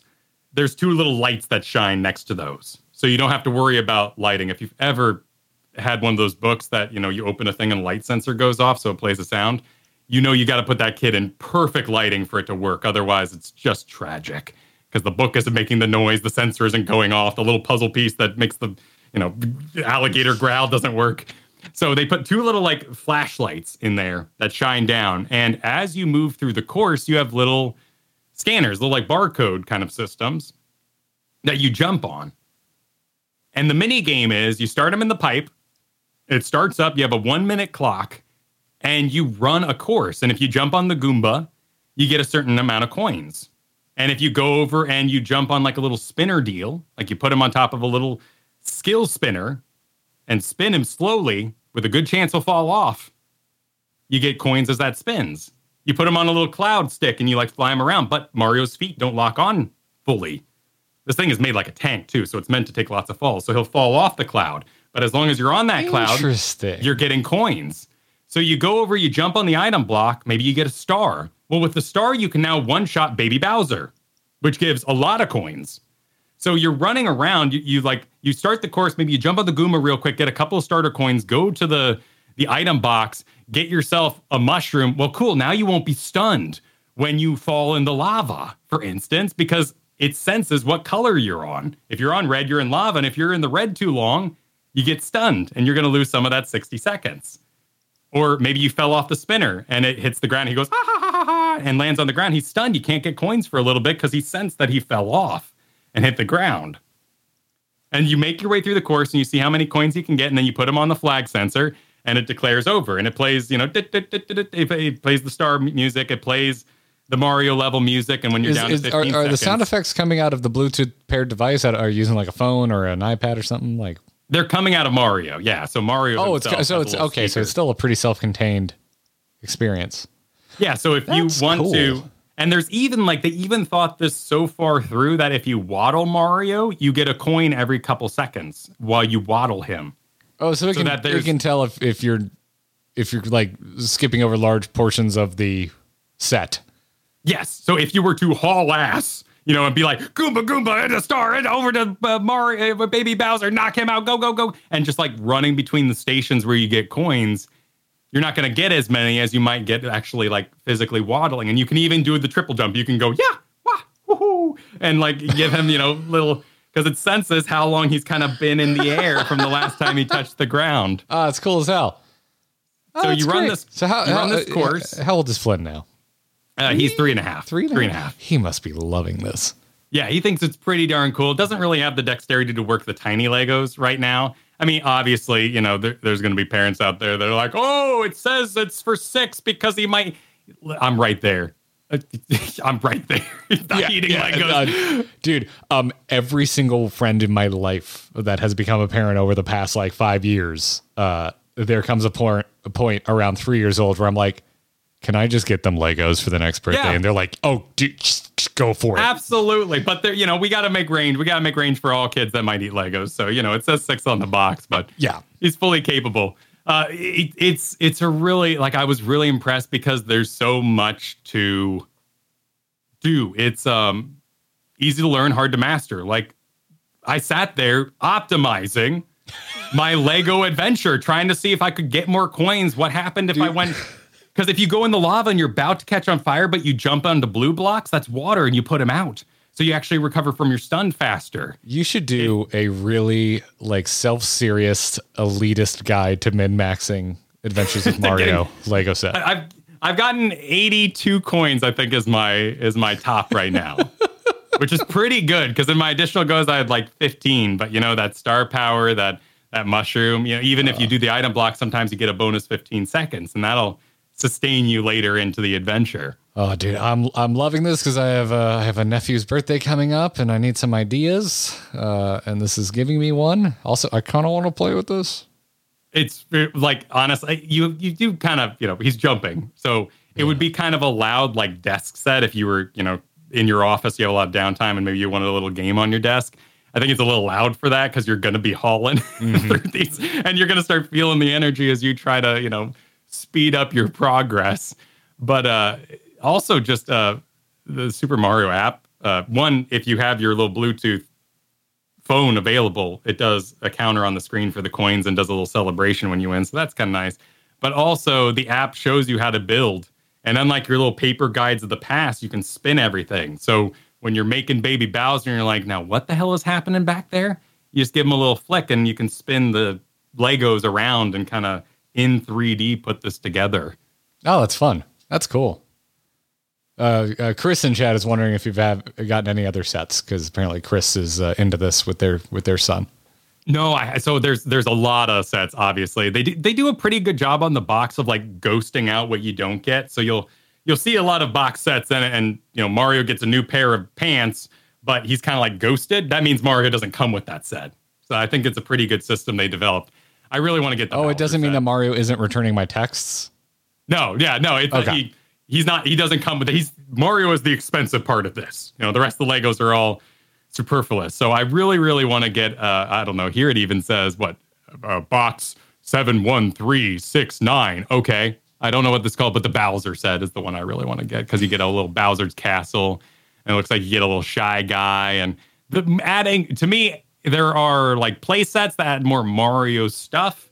I want to get the sets that add more of these little barcode things that you can scan and more mini games along the way. Ah, gotcha, gotcha, gotcha. Yeah, you were talking this. You you brought this up on the stream the other day, and I was like, I have no idea what you're talking about. I'm glad you brought this. I'm glad you put it in the notes. This is really uh, this is a cool little toy. Dude, it's it's futuristic, man. Like it it I it, it's all barcodes, like I said, but you know it it really is quite impressive. It's really fun to just jump Mario around and move him around. And I think honestly, if, you're an adult listening to this, you would have a great time if you feel like you need something that is gamified that you want to play by yourself. There's great solo play board games out there, and and if you know you want to get away from a screen, those are great opportunities to do that. But this is another one that's just like if you if you're feeling the itch to like get out of your chair, get it out of your computer zone, and get away from a screen. There is a lot of optimization with Lego Mario. I still have a small stack of Gundam models I need to get to, but uh, this looks cool. I was really It into. takes- I got yeah. really into Lego there for a little bit. Kitty got me like the crazy, uh, like collector's edition Tie Fighter. It was like I think eighteen hundred pieces or something like that. It's like one of those really big Star Wars kits. But Oh uh, yeah, yeah, I yeah. haven't, I haven't done Legos in a while, and I know they've been coming out with more Fast and the Furious sets, so I've wanted to get back into Lego. Yeah, Fast and the Furious has a lot of like weird tie-ins. They're making a lot of RC cars of those right now too. I, I, I mean, that's kind of the perfect tie-in. yeah. Yeah, no, not the tie interceptor chat, just the standard tie. The standard tie. Is there is there a Yeah, big I mean, crazy interceptor? Because the interceptor is my favorite. My favorite Star Wars ship is the interceptor. Obviously, Legos aren't the cheapest things in the world. I mean, this is going to cost you as much as a game, a straight up game. You know, sixty dollars for this for this set.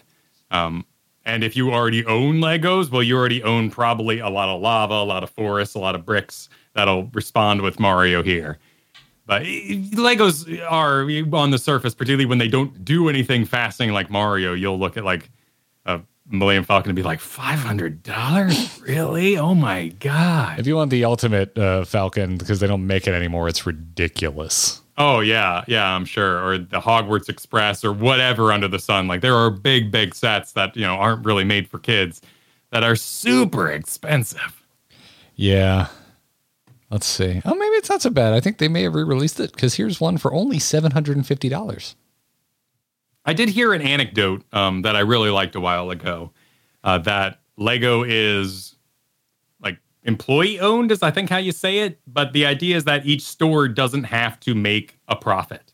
All Lego stores are tied together. So when you go into a Lego store, their job is to have you have a great experience and a great time. They don't want to sell you anything because the assumption is you'll then go online and buy the Legos. You might look at Legos at this store and end up at you know Disney Springs or something and buy Okay, Legos there so- instead. Same Chris in chat is informing me of something I didn't know, which is dangerous. Hmm.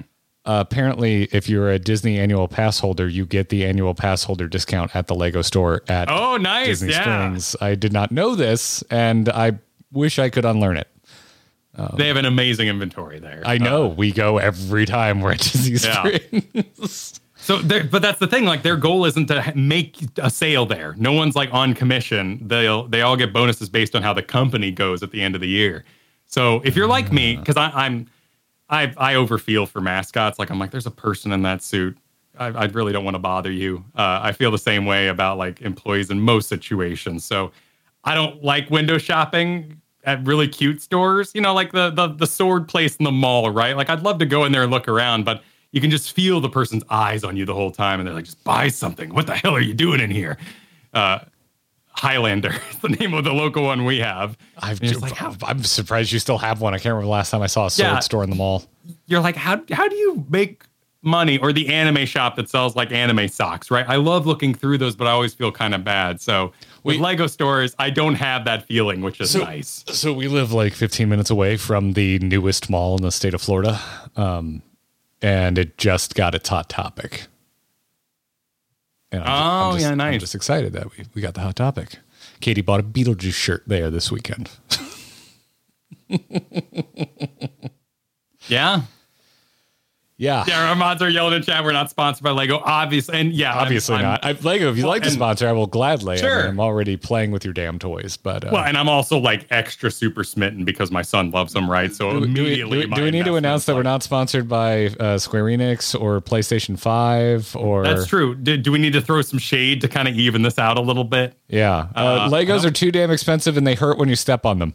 Yes, yes, they they are too damn expensive. Uh, I like K'Nex better growing up because they are more dynamic. I find Legos can be very frustrating for me when I was building because I wanted to do something of my own volition and my own willpower. And with Legos, you always have to have the special piece for that, and that's always driven me nuts about Legos. Oh, you want to build a wheel? Better have a wheel piece. What I do with K'Nex, I took the wheel piece and I put a stick in it because you could. I don't think K'Nex are around anymore. I think they died out. I had a, K'Nex are gone. I had the hilariously named director set. Oh yeah, the the Erector set. That was yeah, the metal Erector one with it had like yeah. uh, screws and washers. Um, yeah, yeah, boy, no one, no one can wield a Phillips head screwdriver quite like me because of that toy. I had this really weird like scaffolding set. Uh, it was one of my dad's old toys where you would build buildings and you had like plastic windows you kind of snap onto the scaffold you would build. I don't know. I don't Uh, know. But but basically like erector sets, those required a lot of tools, right? Like you were building a spaceship and you had to like actually get out the screwdriver and Yeah. I, I mean, it was a lot of uh, modular pieces though, so I just build random BS all the time. Yeah. yeah. I mean, one of my favorite things that I ever had happen to me at like a, a summer camp was this old guy dropped off all his old equipment. Like there was a phone in there, there was an old computer in there, like a yellowing computer, there was a Macintosh screen, and he just walked in. I, he didn't work there. Maybe he was a grandpa of somebody, but he's got this big bin. He just drops it off on the table with a bunch of screwdrivers and just goes go. And that was oh, I love that as a kid, just getting in the phone and just being like, "What is in here? What computer chips? I don't know what these." But just like seeing the intricacies and just taking stuff apart is so satisfying. I I really want to buy the cheapest Miata I can find for that reason because I've I've, I've Mm-hmm. in my in my 30s I become interested in learning how to do maintenance on cars and and and I would love I would love something that I can completely just go nuts on and not really care about what happens to it. Because Car in the chat goes, "We did that, but with frogs." Yeah, I, I that's called much- science class. yeah, I did. I did not like doing the baby pigs or the frogs. I never did the baby. I did frogs, and then I had marine bio, and we did like a little shark. oh, that's sad. little shark. Yeah, I was. Oh no. Yeah, yeah, yeah, yeah. I get it. Like, but I just hate intestines. That's where I like draw the line. I gross. Ugh. Gross. Tests. No, Intestines. Oh, intestines. Yeah, Yeah, Who- the, who- I- the who- digestive tract is the most hideous. It- it's a giant worm, you know. Kyle, Kyle, I feel like if you like intestines, it, uh, you're you're probably on a list. Well, yeah, but you know, like ER, like my parents would watch ER when I was growing up, and they'd be like, "Well, we got like it'd be all drama and like doctor dates," but you know, then then, there'd be like camera over the people. I'm just, oh, gross. I don't need to see that. There's a reason we have skin. There's a scene So in don't have to Hannibal you must stuff. love. Hannibal, the show or The the movie, the movie Hannibal. Oh yeah, well, yeah. It's a little different in horror, right? You haven't seen know, the show, but you should watch the show. The show Hannibal is incredible and was canceled before its time, but actually has a pretty good ending. it- it's a little different in horror movies, right? Because you know you, you can just have the viscera all about. But you know, I'm watching Doctor Strange, and he's like, "Well, let's cut him up," and then I'm like, "Oh, ooh, ooh, Uh, do it, Doctor Yeah, Strange." that, dude, I can watch I can watch horror movies till I'm blue in the face. If someone gets a needle, like a shot in anything, I have to look away. I can't do it. I have Mm. Yeah. major needle phobia. I, I can't stand it. Can't stand it. And then there's Saw 2, which is a horror movie with way too many needles. And uh, yeah. Yeah, So, we're Don't know how we got here fast. from uh, adorable children's toys, but that's the way Kyle's brain works, everybody. Well, it's all it's all it's a fascinating array of people. You know, obviously someone needs to perform surgery, so that's why we're all different. You know, people are afraid of heights. Someone's got to go to those heights. That's why I'm not afraid of heights because I got to do that because because you can't. But you might, you know, do open heart surgery, and I can't. So you know, it's uh, the beautiful tapestry of humanity. You know, and uh, those who you love know- Legos. My my dad had some uh, uh, cattle syringes that he would use to do something. He's an exterminator. I forget to inject something in like drywall. I think for termites or something. He found back in the day. He found it was the easiest way to do it. So he used to go and get one of those giant cattle syringes. He would fill it with water and green food coloring. He'd tell me if I didn't eat my vegetables, uh, I'd have to get the the green bean shot. Is what he would call it. and uh, I never ate my vegetables faster. Holy shit! Yeah, yeah. Uh, That yeah, you know, may, maybe maybe screwed me up, maybe screwed me up, but uh, yeah, it was a different time, right? The lies our parents told us. but you know, I'm fine with it. I, I think it's pretty hilarious now. I'm- Yeah, I, I maybe yeah. wouldn't do that to your kid, but no, but you you had a home full of love. I'm aware of that. You know, I've met your parents, filled, packed with love. So in the end, it's it's really it's really no harm done. he also kicked the d- like I think I was 15 or 16. We were doing a Halloween party watching Scream or oh I think The Ring had just come out. He literally kicked the door in with an actual chainsaw with the chain taken off, like scared the crap out of us. That's that's pretty funny though. That's Yeah. that's pretty good. Yeah. That's oh, and we were we were a hole teenagers. We absolutely deserved that treatment. Yeah. Yeah. So Sure. so that's just kind of. Oh no, that's that's not what. By the way, we, we can talk about this episode. That is not why I'm afraid of needles. No, I have very real reasons why I'm afraid of needles. But Oh, okay. Okay. Yeah. Yeah, that does, you know. Yeah, yeah. We've got we've got one plan for when they're a teenager, just bust in the room at four thirty in the morning and start yelling because you know that's what they did to us last night. So it's gonna, you know, we're gonna wake him up. you gotta you gotta get him back. You gotta get wake them them back. up a little early and get him back for it. Yeah, you gotta. Oh, dad, there's nothing nothing my my dad delighted in more than the messing with me the few times I we, we ended up at the same place and I was asleep in the morning with a hangover. You know, early twenties Garrett. Oh, dad loved messing with early twenties hungover Yep. Garrett. Yeah. Yep. Loved it. Had a good time. Uh, let's have a good time with some questions before we wrap this episode up. Sounds good. Hello there. Hello there. Hello there. You can send your emails to feedback at startgrindinggear.com or if you're supporting us on Patreon or the YouTube membership, well, you're in our members only channel in our Discord. We've got a dedicated channel there for questions. Access 547 wants to know if we are excited for the Riot MMO. Uh, what is it exactly gonna be? I would, but simple answer is yes. Uh, yes. Riot knows how to how to make a game. Uh, they're kind of the the direct competitor of, of Blizzard Entertainment, is how I see them. I like Blizzard Entertainment. I, I liked them more in the past than than I do right now. Although I'm rather I'm enjoying Diablo Four, what I've seen of it. Way, I didn't know how long we're gonna have to wait to actually play Diablo Four. Uh, this beta is a little early for my tastes. Oh, just because the weight on the other side of it. is- June, isn't it? Yeah. Yeah, that's that's, I, it's, that's the problem. I, I I enjoyed my time with Diablo Four, and Good on them for testing their game, though. You know, that's that's good. Yeah. that's good. Yeah, but the Riot MMO, it's all, all that's been confirmed that I am aware of is that it's set in the League of Legends universe. Right. Yeah, so it's a League of Legends MMO. Make of that what you will. There's, I know there was some World of Warcraft alumni working on it. Ghostcrawler was one of them. Ghostcrawler recently left Riot. They did. Yeah. Yeah, so not going to be part of the launch of the MMO that they've been working on the entire time because that's where they went after they left Blizzard. Um, anyway, yeah, I mean in general, yeah, yeah. I, I'm not the biggest.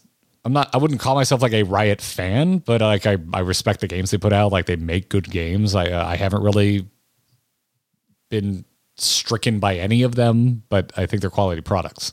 Stricken is a good way to put it. Yeah, yeah. I, I, I sort of liked Arcane. We've been over this. Uh, uh, uh, to me, uh, some of the characters felt like pretty tired arch- archetypes. I love the art, though. I think it's one of the most beautiful shows I've seen in a really, really, really long time. Um, but I wasn't head over heels for it. And Imagine Dragons did the soundtrack, and I think they suck. So, um, kind of, kind of ruined the music for me. Um, so I, yeah, I wasn't, I wasn't head over heels for Arcane like everyone else was, but I do think it's a, like on the art side of things is basically perfect. So I think I think Misery is okay. I I like that one. Oh. Oh, it's, it's intensely Imagine Dragons though. So if you don't like Imagine Dragons, it's kind of like um, I can't do it's it. like the Toy Story guy. It's very much that vibe of just like, how did this get here? Of- what is this doing? I I used to be way worse in my aggressive musical opinions, and I if you knew me when I was like 18, I've calmed down a lot. But there, there's something about Imagine Dragons that still like stirs that I'm 16 and I hate this and I need to let you know fire. Like they're just so intensely safe uh, that I hate them. Uh, You do like Green Day though. You love Green I Day. do love Green, and Green Day is pretty safe punk rock. So yeah, what do I got- know? yeah, like, come that- at me. that's the Like, back let's seat you go. gotta take. Let's go. Yeah, I also like you know, Blink, who's like even this. safer. Uh, Mm-hmm. um, like Blink's never even put out a, a political album, which at least, at least you can say Green Day has. like, I'm trying to find like just some images to put up, but like there's nothing about this game at all. no, no, we haven't we haven't gotten a look at it. If, if it looks anything like Arcane, though, like I'm in. Like I, because I've played plenty of MMOs where I didn't care particularly about the the narrative, but I just liked the look of the world and I just liked being there. It's the same way I like going to theme parks, even if I don't lo- love each and every like land. Like I don't, I don't give a shit about Fantasyland at Disney, but I love going to Disney. Like sometimes if I just like the vibe, I, I, I want to play. So like I'm always tangentially curious in any MMO. Any MMO at all comes out, I'm going to read up about it a little bit, probably tune into a stream and decide if I want to try it myself. Riot, is someone someone with Riot's pedigree is going to go make an MMO. I'm going to play it. I'm going to give it an honest try. Well, and you know, we are playing Final Fantasy uh, with very little Final Fantasy knowledge, so there is a ton lost on us. But what they did right in Final Fantasy 14 is the reverence is there for you to enjoy it, but it's not the crux. It's not the pinnacle of why you're enjoying the content. Right. Right. Like like early World of Warcraft, I was like, I love Arthas and I kind of don't care about anything else. I just like the world. So I just had fun with like vanilla back in the day. I don't think World of Warcraft was as good as Final Fantasy in that regard. Uh, for, but it's it's hard for me to judge because so much of my World of Warcraft desire was I want to see a ziggurat in real time. I want to go inside of it. I want to see like I want perspective on ghouls and gargoyles and banshees. And so I, I ran Stratholme to death because it was all those things that I wanted to see. And the abomination walking by in the Undercity, it all had a lot of weight from Warcraft 3. So I think you know I think they'd be aware that there is a large audience that they want to access that hasn't played League of Legends, hmm. and League of Legends is very samey in terms of its characters. There are so many humans, so many humans, all just battling with weapons. They, they do have their monster types, but I wasn't su- I wasn't seduced towards League of Legends because I was a Dota, Warcraft three kind of player. So I Uh, followed I- the Dota yeah. Here's the Storm track. Yeah, League of Legends was like legitimately the worst first day experience of any game I've ever played. Like it was the most instantly toxic gaming experience I've ever had. Um, Yeah, I, so- I didn't even make it that far because the investment of getting your flash and your weird items built up and getting currency inside the game to have those required short term or short range teleports when I could every game of Dota was fresh. I didn't like Hmm. bringing that energy with me from game to game. I totally get the appeal.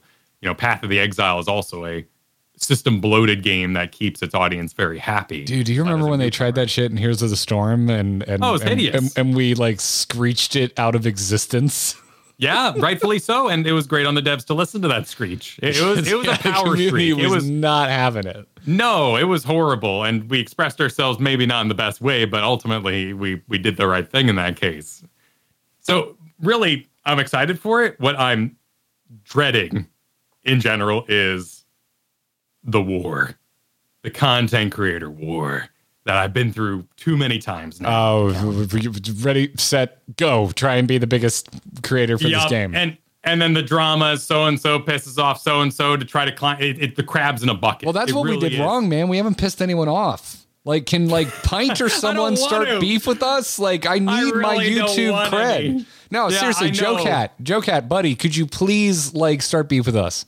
Yeah, Uh, it, it, it well, but People Magazine. It's all People Magazine. We don't even run it. Let's let's get some community managers for ourselves that run this beef for us, and we're not even like Jennifer Anderson aware of it. We just sell our pictures. We to put on need we need. Jesse to put out a video that says grinding gear are the worst stallers in the history of Final Fantasy 14. Yep. Uh, and then we need to put out a response video uh, uh, saying Jesse is too famous to be beating up on uh, this poor tiny little channel. it's And then it's the epitome of the crabs in a bucket analogy because the crabs pull each other down as they try to get to the top. None escape the bucket. Yep. If they could work together, they would all get out. And particular, the the real word that I'm always just like, oh my goodness, is pillars of the community. Every time I hear that up, I'm like, oh, Oh, dude. Oh, dude, dude. You- you, and I have the same thing oh, too when we see a tweet start with I for one. Like, Yes, we yeah. both just shut. Like, I'm out. I don't. Nope, I not don't- reading any further, Yeah, but- I'm out. You're too self serious. I'm leaving. Um, As a pillar of the Riot MMO community, first of all, you gave yourself that title, so it has Yeah. no weight. Second of all, you then uh, elevate your friends and create what is usually an old boys club surrounding this pillars of the community where you judge. And hopefully, Riot has the sense to ignore those voices and not change the game based around those very loud esports kind of level voices. But it's going to happen. It's going to be extremely strong and it's going to be a very tough workplace. I'm going to say it that way. Like, honestly, it's, it's our job. It's a toxic workplace when things go that far, and it's going to happen. it's it's it's the way of things. Uh, I'd like to think we've we've cultivated a, a fairly chill environment, um, and I th- I think we'll be able to hopefully uh, reap what we've sown there and keep the chill going. Not have to play that kind of game. I want to I want to I play the agree. right. I want to play the right MMO. I want to play the literal game we're talking about here, but I don't want to play the the clout game. Yeah, the, the game. The, yeah, that game. That I don't, game. I don't yeah. want to play the cl- cloud game. Uh, we'll we'll play it if if y'all enjoy it and continue watching. We'll continue playing it. Like it's it's it's a pretty Yeah. it's a pretty simple math equation uh, here at Grinding Gear. Uh, if we're having fun and y'all on the other side are having fun, uh, we're, we're the plan is to keep having fun. Yep. Um, That's We're that's too really, old. We're too old otherwise. That's really it. That's really it. Yeah. but I, I hope they challenge our understanding. I've heard from what I've read, and this is, you know, hearsay and everything else, is that it is a very soft tab target game, much like ESO. Uh, whether or not, Okay. you know, what what view we're going to have, but you're going to be tab targeting, but it's going to be more action based. And uh, fans of what was the really dodgy one? Wildstar. Wildstar. Uh, are supposedly going to be kind of happy in that environment. It's going to be very Oh, okay. I could, I be in it. I liked the around. way I liked the way WildStar played. I played a lot more of TERA though, because my roommates in college got into that after we all moved to various states. Um, so I played TERA is like my touch point for like a more action based MMO. Um, but WildStar was fun. It, it was.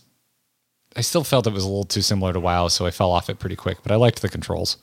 I feel yeah. If you already have something that's sustaining that in your life, um, obviously, World of Warcraft has lost a lot. Uh, Did you see that Preach video that went around of him kind of talking to his audience about that? Just uh, it- it, Uh, was just What? Just the, are you having fun kind of a thing? yeah, yeah. It was it was just kind of a little video of he was like, did Shadowlands permanently damage this? Oh, everyone? oh, Forever?" that one. Uh, I Yeah. I've seen it. Cli- I haven't watched it yet. I haven't watched it yet. I um.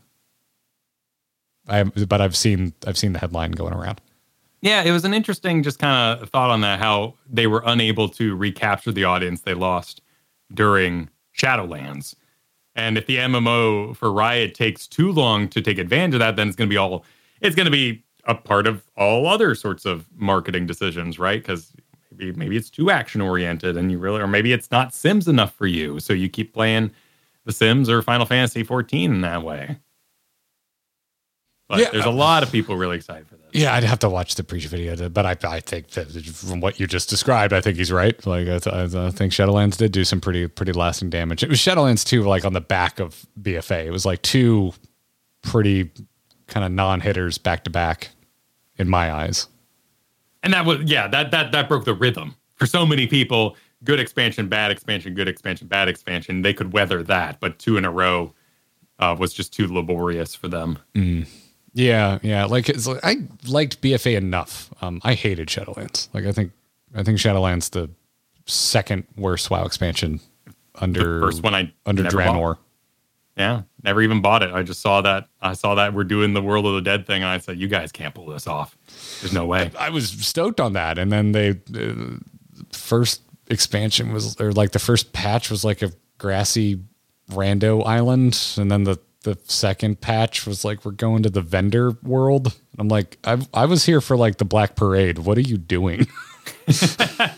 yeah, the the robots and learn their language I'm thing. just like, and- oh boy, I don't give a shit.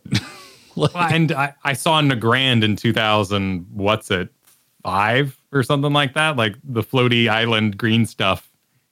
It, it doesn't wow me anymore. Eh, Unintended. I see what you did there. I see what Yeah, yeah. there. So, and a lot of weight is going to be behind it too, because yes, it's a mega corp with like Tencent behind it. But at the same time, like a lot of MMOs in the last 10 years have been scams. What mega megacorp doesn't have Tencent behind it? Well, true, but I'm more saying like so many MMOs that I've been excited for have just turned into scams over the years, Hmm. and slowly devolved into give us money, give us money, give us money. It's coming out someday, That's fair. and it, it, it doesn't, or it doesn't look dynamic enough. You know, there's there's some there's some cool ones out there, but they end up releasing and looking a lot like Valheim. And while Valheim hasn't updated itself to keep me playing it, it was still just a hey, we made a game kind of energy Yeah. to the room. And I love that because it means your your creative juices and passion are flowing and it hasn't been bogged down and over critiqued and over touched. Yeah, I mean, there's a lot of there's a lot of both, right? Like whatever you're, and there's gonna be there's gonna be stuff like this Riot MMO where we're gonna hear way too much about it by the time it comes out, and then I think they're doing a great job of that. I, what do you what do we know? Like nothing. We know nothing about this. I guess that's fair. I you know used to get a lot of tweets out of Ghostcrawler about it. Now that he's gone, um, yeah. now now I don't I have no idea. But- yeah, and, and Ghostcrawler, for those you know aren't in the know, like uh, that sustained a lot of people's interest who are in the PvP scene. Ghost, Ghost, Ghostcrawler did a lot of work to engage a more aggressive side of the community. I'm not going to say toxic here. I mean, I mean that uh, because they wanted PvP and they wanted something that reflected their loot when they brought it into World of Warcraft. That's the appeal of World of Warcraft PvP is I go get this amazing ring. Now I kick your butt because you don't have it. And Ghostcrawler did a lot, a lot of work to make those PvP players happy. So when League of Legends MMO, a PvP game, announced an MMO, all of these PvPers were like, oh, sweet. That sounds like my jam. I'm going to follow this. And now two years have gone by with very little to say. Yeah, I don't know. I'll play it though. I'll play it.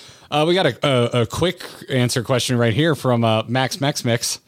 Uh, wants to know our favorite mobile suit from Gundam Wing. Kyle, uh, let's uh, three, two, one, go this, uh, or, or three, two, one, and then give your answer. You ready? Okay. Three, two, one. Death Scythe. Death Scythe? Yeah, Yep, yep, yeah, yep, yeah. Yep. Death Scythe. Death Scythe wins. I mean, it was simple. I was a kid and he was American, and I went, ooh, and it was a scythe. and scythes are cool. So it was a pretty easy sell. Also, um, he was kind of happy go lucky, and Heero wasn't. And I, yeah, yeah. Duo was just Heero with uh, that knew how to smile. Like he was still like blood bloodthirsty and edgy, but he had fun. As opposed to bloodthirsty, edgy, and uh, like chronically depressed. yeah, I, I get it, but also like he had the. uh, The, the lady always after him, so and he had a giant robot, and he was like the chosen one. So it was, it was kind of one of those like, why, why Oh, Yeah, are you so? started rewatching it last year, and I forgot how like unintentionally hilarious the scene is where uh, she invites Heero to her birthday party, and he just responds with "I'll kill you." it's just Yeah. so funny when you watch it now. I like the one with the flamey dragon arms um, in its fight scenes, but yeah, I was definitely responding to Death Scythe the most, and I thought the name was badass. Yeah. As I get older, I respond a little more to Quatre and uh, who was his buddy with heavy arms? Who was heavy? Tra, tra, la, la, la. Shit starts with a T. Uh, Tallgeese? No, no. Who the That- that- that's all I got. Trowa. Uh, I respond a little more to them because they were they were chilling. They were chill. Was it was uh was Wufei the one that was like super serious and trained all the time? Yeah, and kind of becomes a villain by the end of it. I but I like I I like when there's like the gifted character and then there's the character who had to work really really hard to be that good. And that's why Sokka in Last Airbender is so great because he ends up on par with the other benders around him after doing his training there with uh, Carthonasi. no, that, that wasn't Carthonasi. Carthonasi was the voice actor in the library. Uh, some someone did the voice on the on the trainer there. That was very notable. Anyway, Love Gundam Wing. I need to go back and finish my rewatch. I like fell off as uh I think around the time Cyberpunk Edgerunners came out because then I was like, ooh, new anime, and I'm enjoying it. Uh, Foxhound wants to know our preferred difficulty for bosses. How much time do you want it to take? Should they be theoretically possible to win on the first attempt or force you to die to learn certain mechanics? Uh, which I found this question interesting because I've been playing RE4 and I died a lot to El Gigante. Uh, and, but I one shotted the lake boss. That's kind of the problem with bigger bosses, right? Is they can often be easier to read because they're more set pieces you're interacting with. Like what I assume the I haven't seen the lake boss fight, but I assume it was more of a. I mean, tech. Oh yeah, I get. Yeah, I mean they're they're both pretty big, but the the, the that that one is more on rails because you're being pulled by the giant Yeah. salamander. I think that there is obviously I play a lot of Dark Souls, so there is room for error. The difficulty is when your build doesn't align with what the game is making you do. And in that case, something like Sekiro was the superior design because you had to play that game the way it was made. Elden Ring, you have all these arguments about like, well, I used magic for this boss and it was easier. this boss was crap because I, I did a range build and they were always in my business and I can't beat them that that's on you as the player who developed that strategy and maybe you should restart the game and maybe that game has the right difficulty it just, so that's hard to say i but my preferred rhythm of difficulty is very very balanced early game like just from the beginning no points needed you are just you are a, a, a clay being molded by the game and you can beat maybe the first three bosses by slamming your head against them. And it's not really about damage throughput or your build. It's just about learning what they do. And I think Elden Ring's very good at that. Then I want a middle section of the game that takes advantage of your build and hopefully is very easy and kind of invests you deeper into the game and lets you ride along. And maybe you one shot some bosses along that way because you know you got your souls now, you're good. You you got your points and the right stuff. You found a good weapon that you upgraded. And then just be awful in the final chapter and draw out that gameplay now that I'm invested, now that I've invested in your world and I'm actually interested in getting good. Oh, you are muted. I think it very much depends on the game. I think if, if you're talking about Souls like, uh, they're just going to be like a Souls like. Um, but, and then, then basically you get into any other game and they're probably going to have difficulties. So it's, Yeah. it's, it's interesting. Um, trying to remember the first game. I thought that was like difficult. I don't know, because like to me, I think like when I think of bosses, I think like the quint like things I think is classic uh, to get video game bosses. I think of either side scroller beat 'em ups like the Ninja Turtles games growing up, or Zelda. Like that's what I think of. You tell you tell me, imagine a video game boss. That's what I'm thinking of. Zelda Ocarina of Time is a solid example of all the pieces you learned along the way, right? Yeah, Like, you usually I- needed I- to use the weapon that you got in the dungeon to defeat the boss in that dungeon. Exactly. And then that all climax in Ganondorf's castle as you visited literally themed rooms based on the temples you were in. And then the final fight takes advantage of the skills you built along the way. I hated the way Arkham, any of these kind of Arkham Batman games did it, where they're like, hey, final boss fight. What do you think we had a new mechanic? Like. What?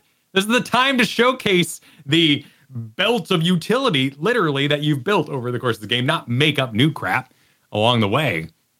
Uh, I, I there's also games that I don't have the time for anymore right now, like uh, KOTOR's original playthrough. I got to the final boss, and my build was awful, and I couldn't beat him, and I had to restart the whole game. There was no retalent tree doing. I had like seven of my points and pistol laser things because that's what the first half of the game was, or well, fourth, but. It, you you were a non Jedi and then you became it. So of course, when I redo it, I'm like, oh yeah, I'm I'm a sword blade blades the whole way because all those talents would work when you got a lightsaber down the road, right? Playing with awareness made it way easier. Yeah. The old uh, old Bioware games, old RPGs, you could just ruin your build. Uh, same thing happened Diablo 2.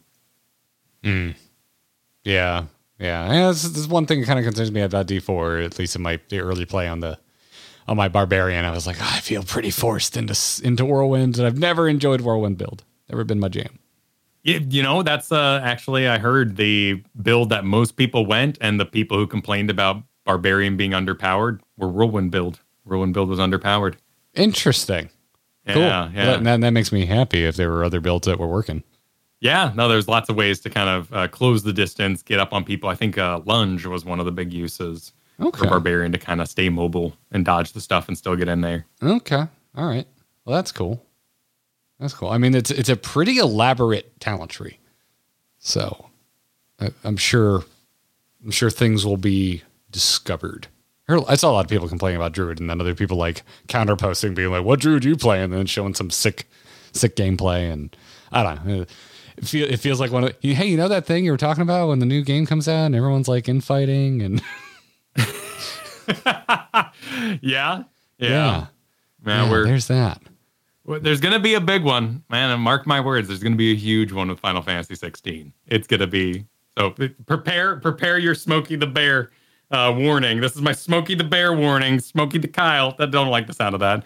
Um, warning: When Final Fantasy 16 comes out, if it's great, it's still dev time for Final Fantasy 14. If it's bad, it's still time for Fantasy Final Fantasy 14. So either way, But- Final Fantasy 14 is going to be upset about Final Fantasy 16 success. But Final just gonna Fantasy happen. 14 has a set number of patches and they always hit it. I know, but it's gonna happen. It's just it's that's just nature. That's just ride it. Be aware that that anger is gonna happen, no matter if it's good or bad. Final Fantasy 16 is going to cause drama for Final Fantasy 14. I don't I don't know. We haven't we haven't been around. We haven't been around. We'll see. We'll see. We'll see. We'll see. Well, keep the emails coming, everybody. Thank you so much for the questions. Uh, and that's going to do it for this episode. Uh, big shout out to our wonderful patrons supporting us on Patreon. You can support everything Kyle and I do by going to supportourbromance.com. It will take you directly to our Patreon. So go give it a look. Uh, and there's a very special level of patrons that we thank each and every episode, and those are our wonderful legendary level backers. So we want to thank Sean B, Mike R, Stephen J, Wayra E, Das, Cheesy Bob, and Sean with an EAB. Did Oh. I was just playing music. Did you just remember that you wanted to play music? I, I did. Yeah, there it is. Did you just remember? Did you just remember now? Yep. Cool. I was just going with it, man. I was just going with it. And you can go with us on social media. Kyle's on Twitter at Kyle Ferguson. I'm at Garrett Art, and we have a joint account at Garrett and Kyle. It's, right there on Twitter. It's on Twitter. Which uh, go to your For You tab because we're not paying for that blue check mark. everything else we can do, or everything else we do, you can find at youtube.com slash TV or just search for Grinding Gear on YouTube. We record this podcast live over there. We'll be streaming live tonight as we head into the Final Fantasy 14 Nier raids for the first time ever. To listen to us live and everything else. We'll see you then. Until next time, GG.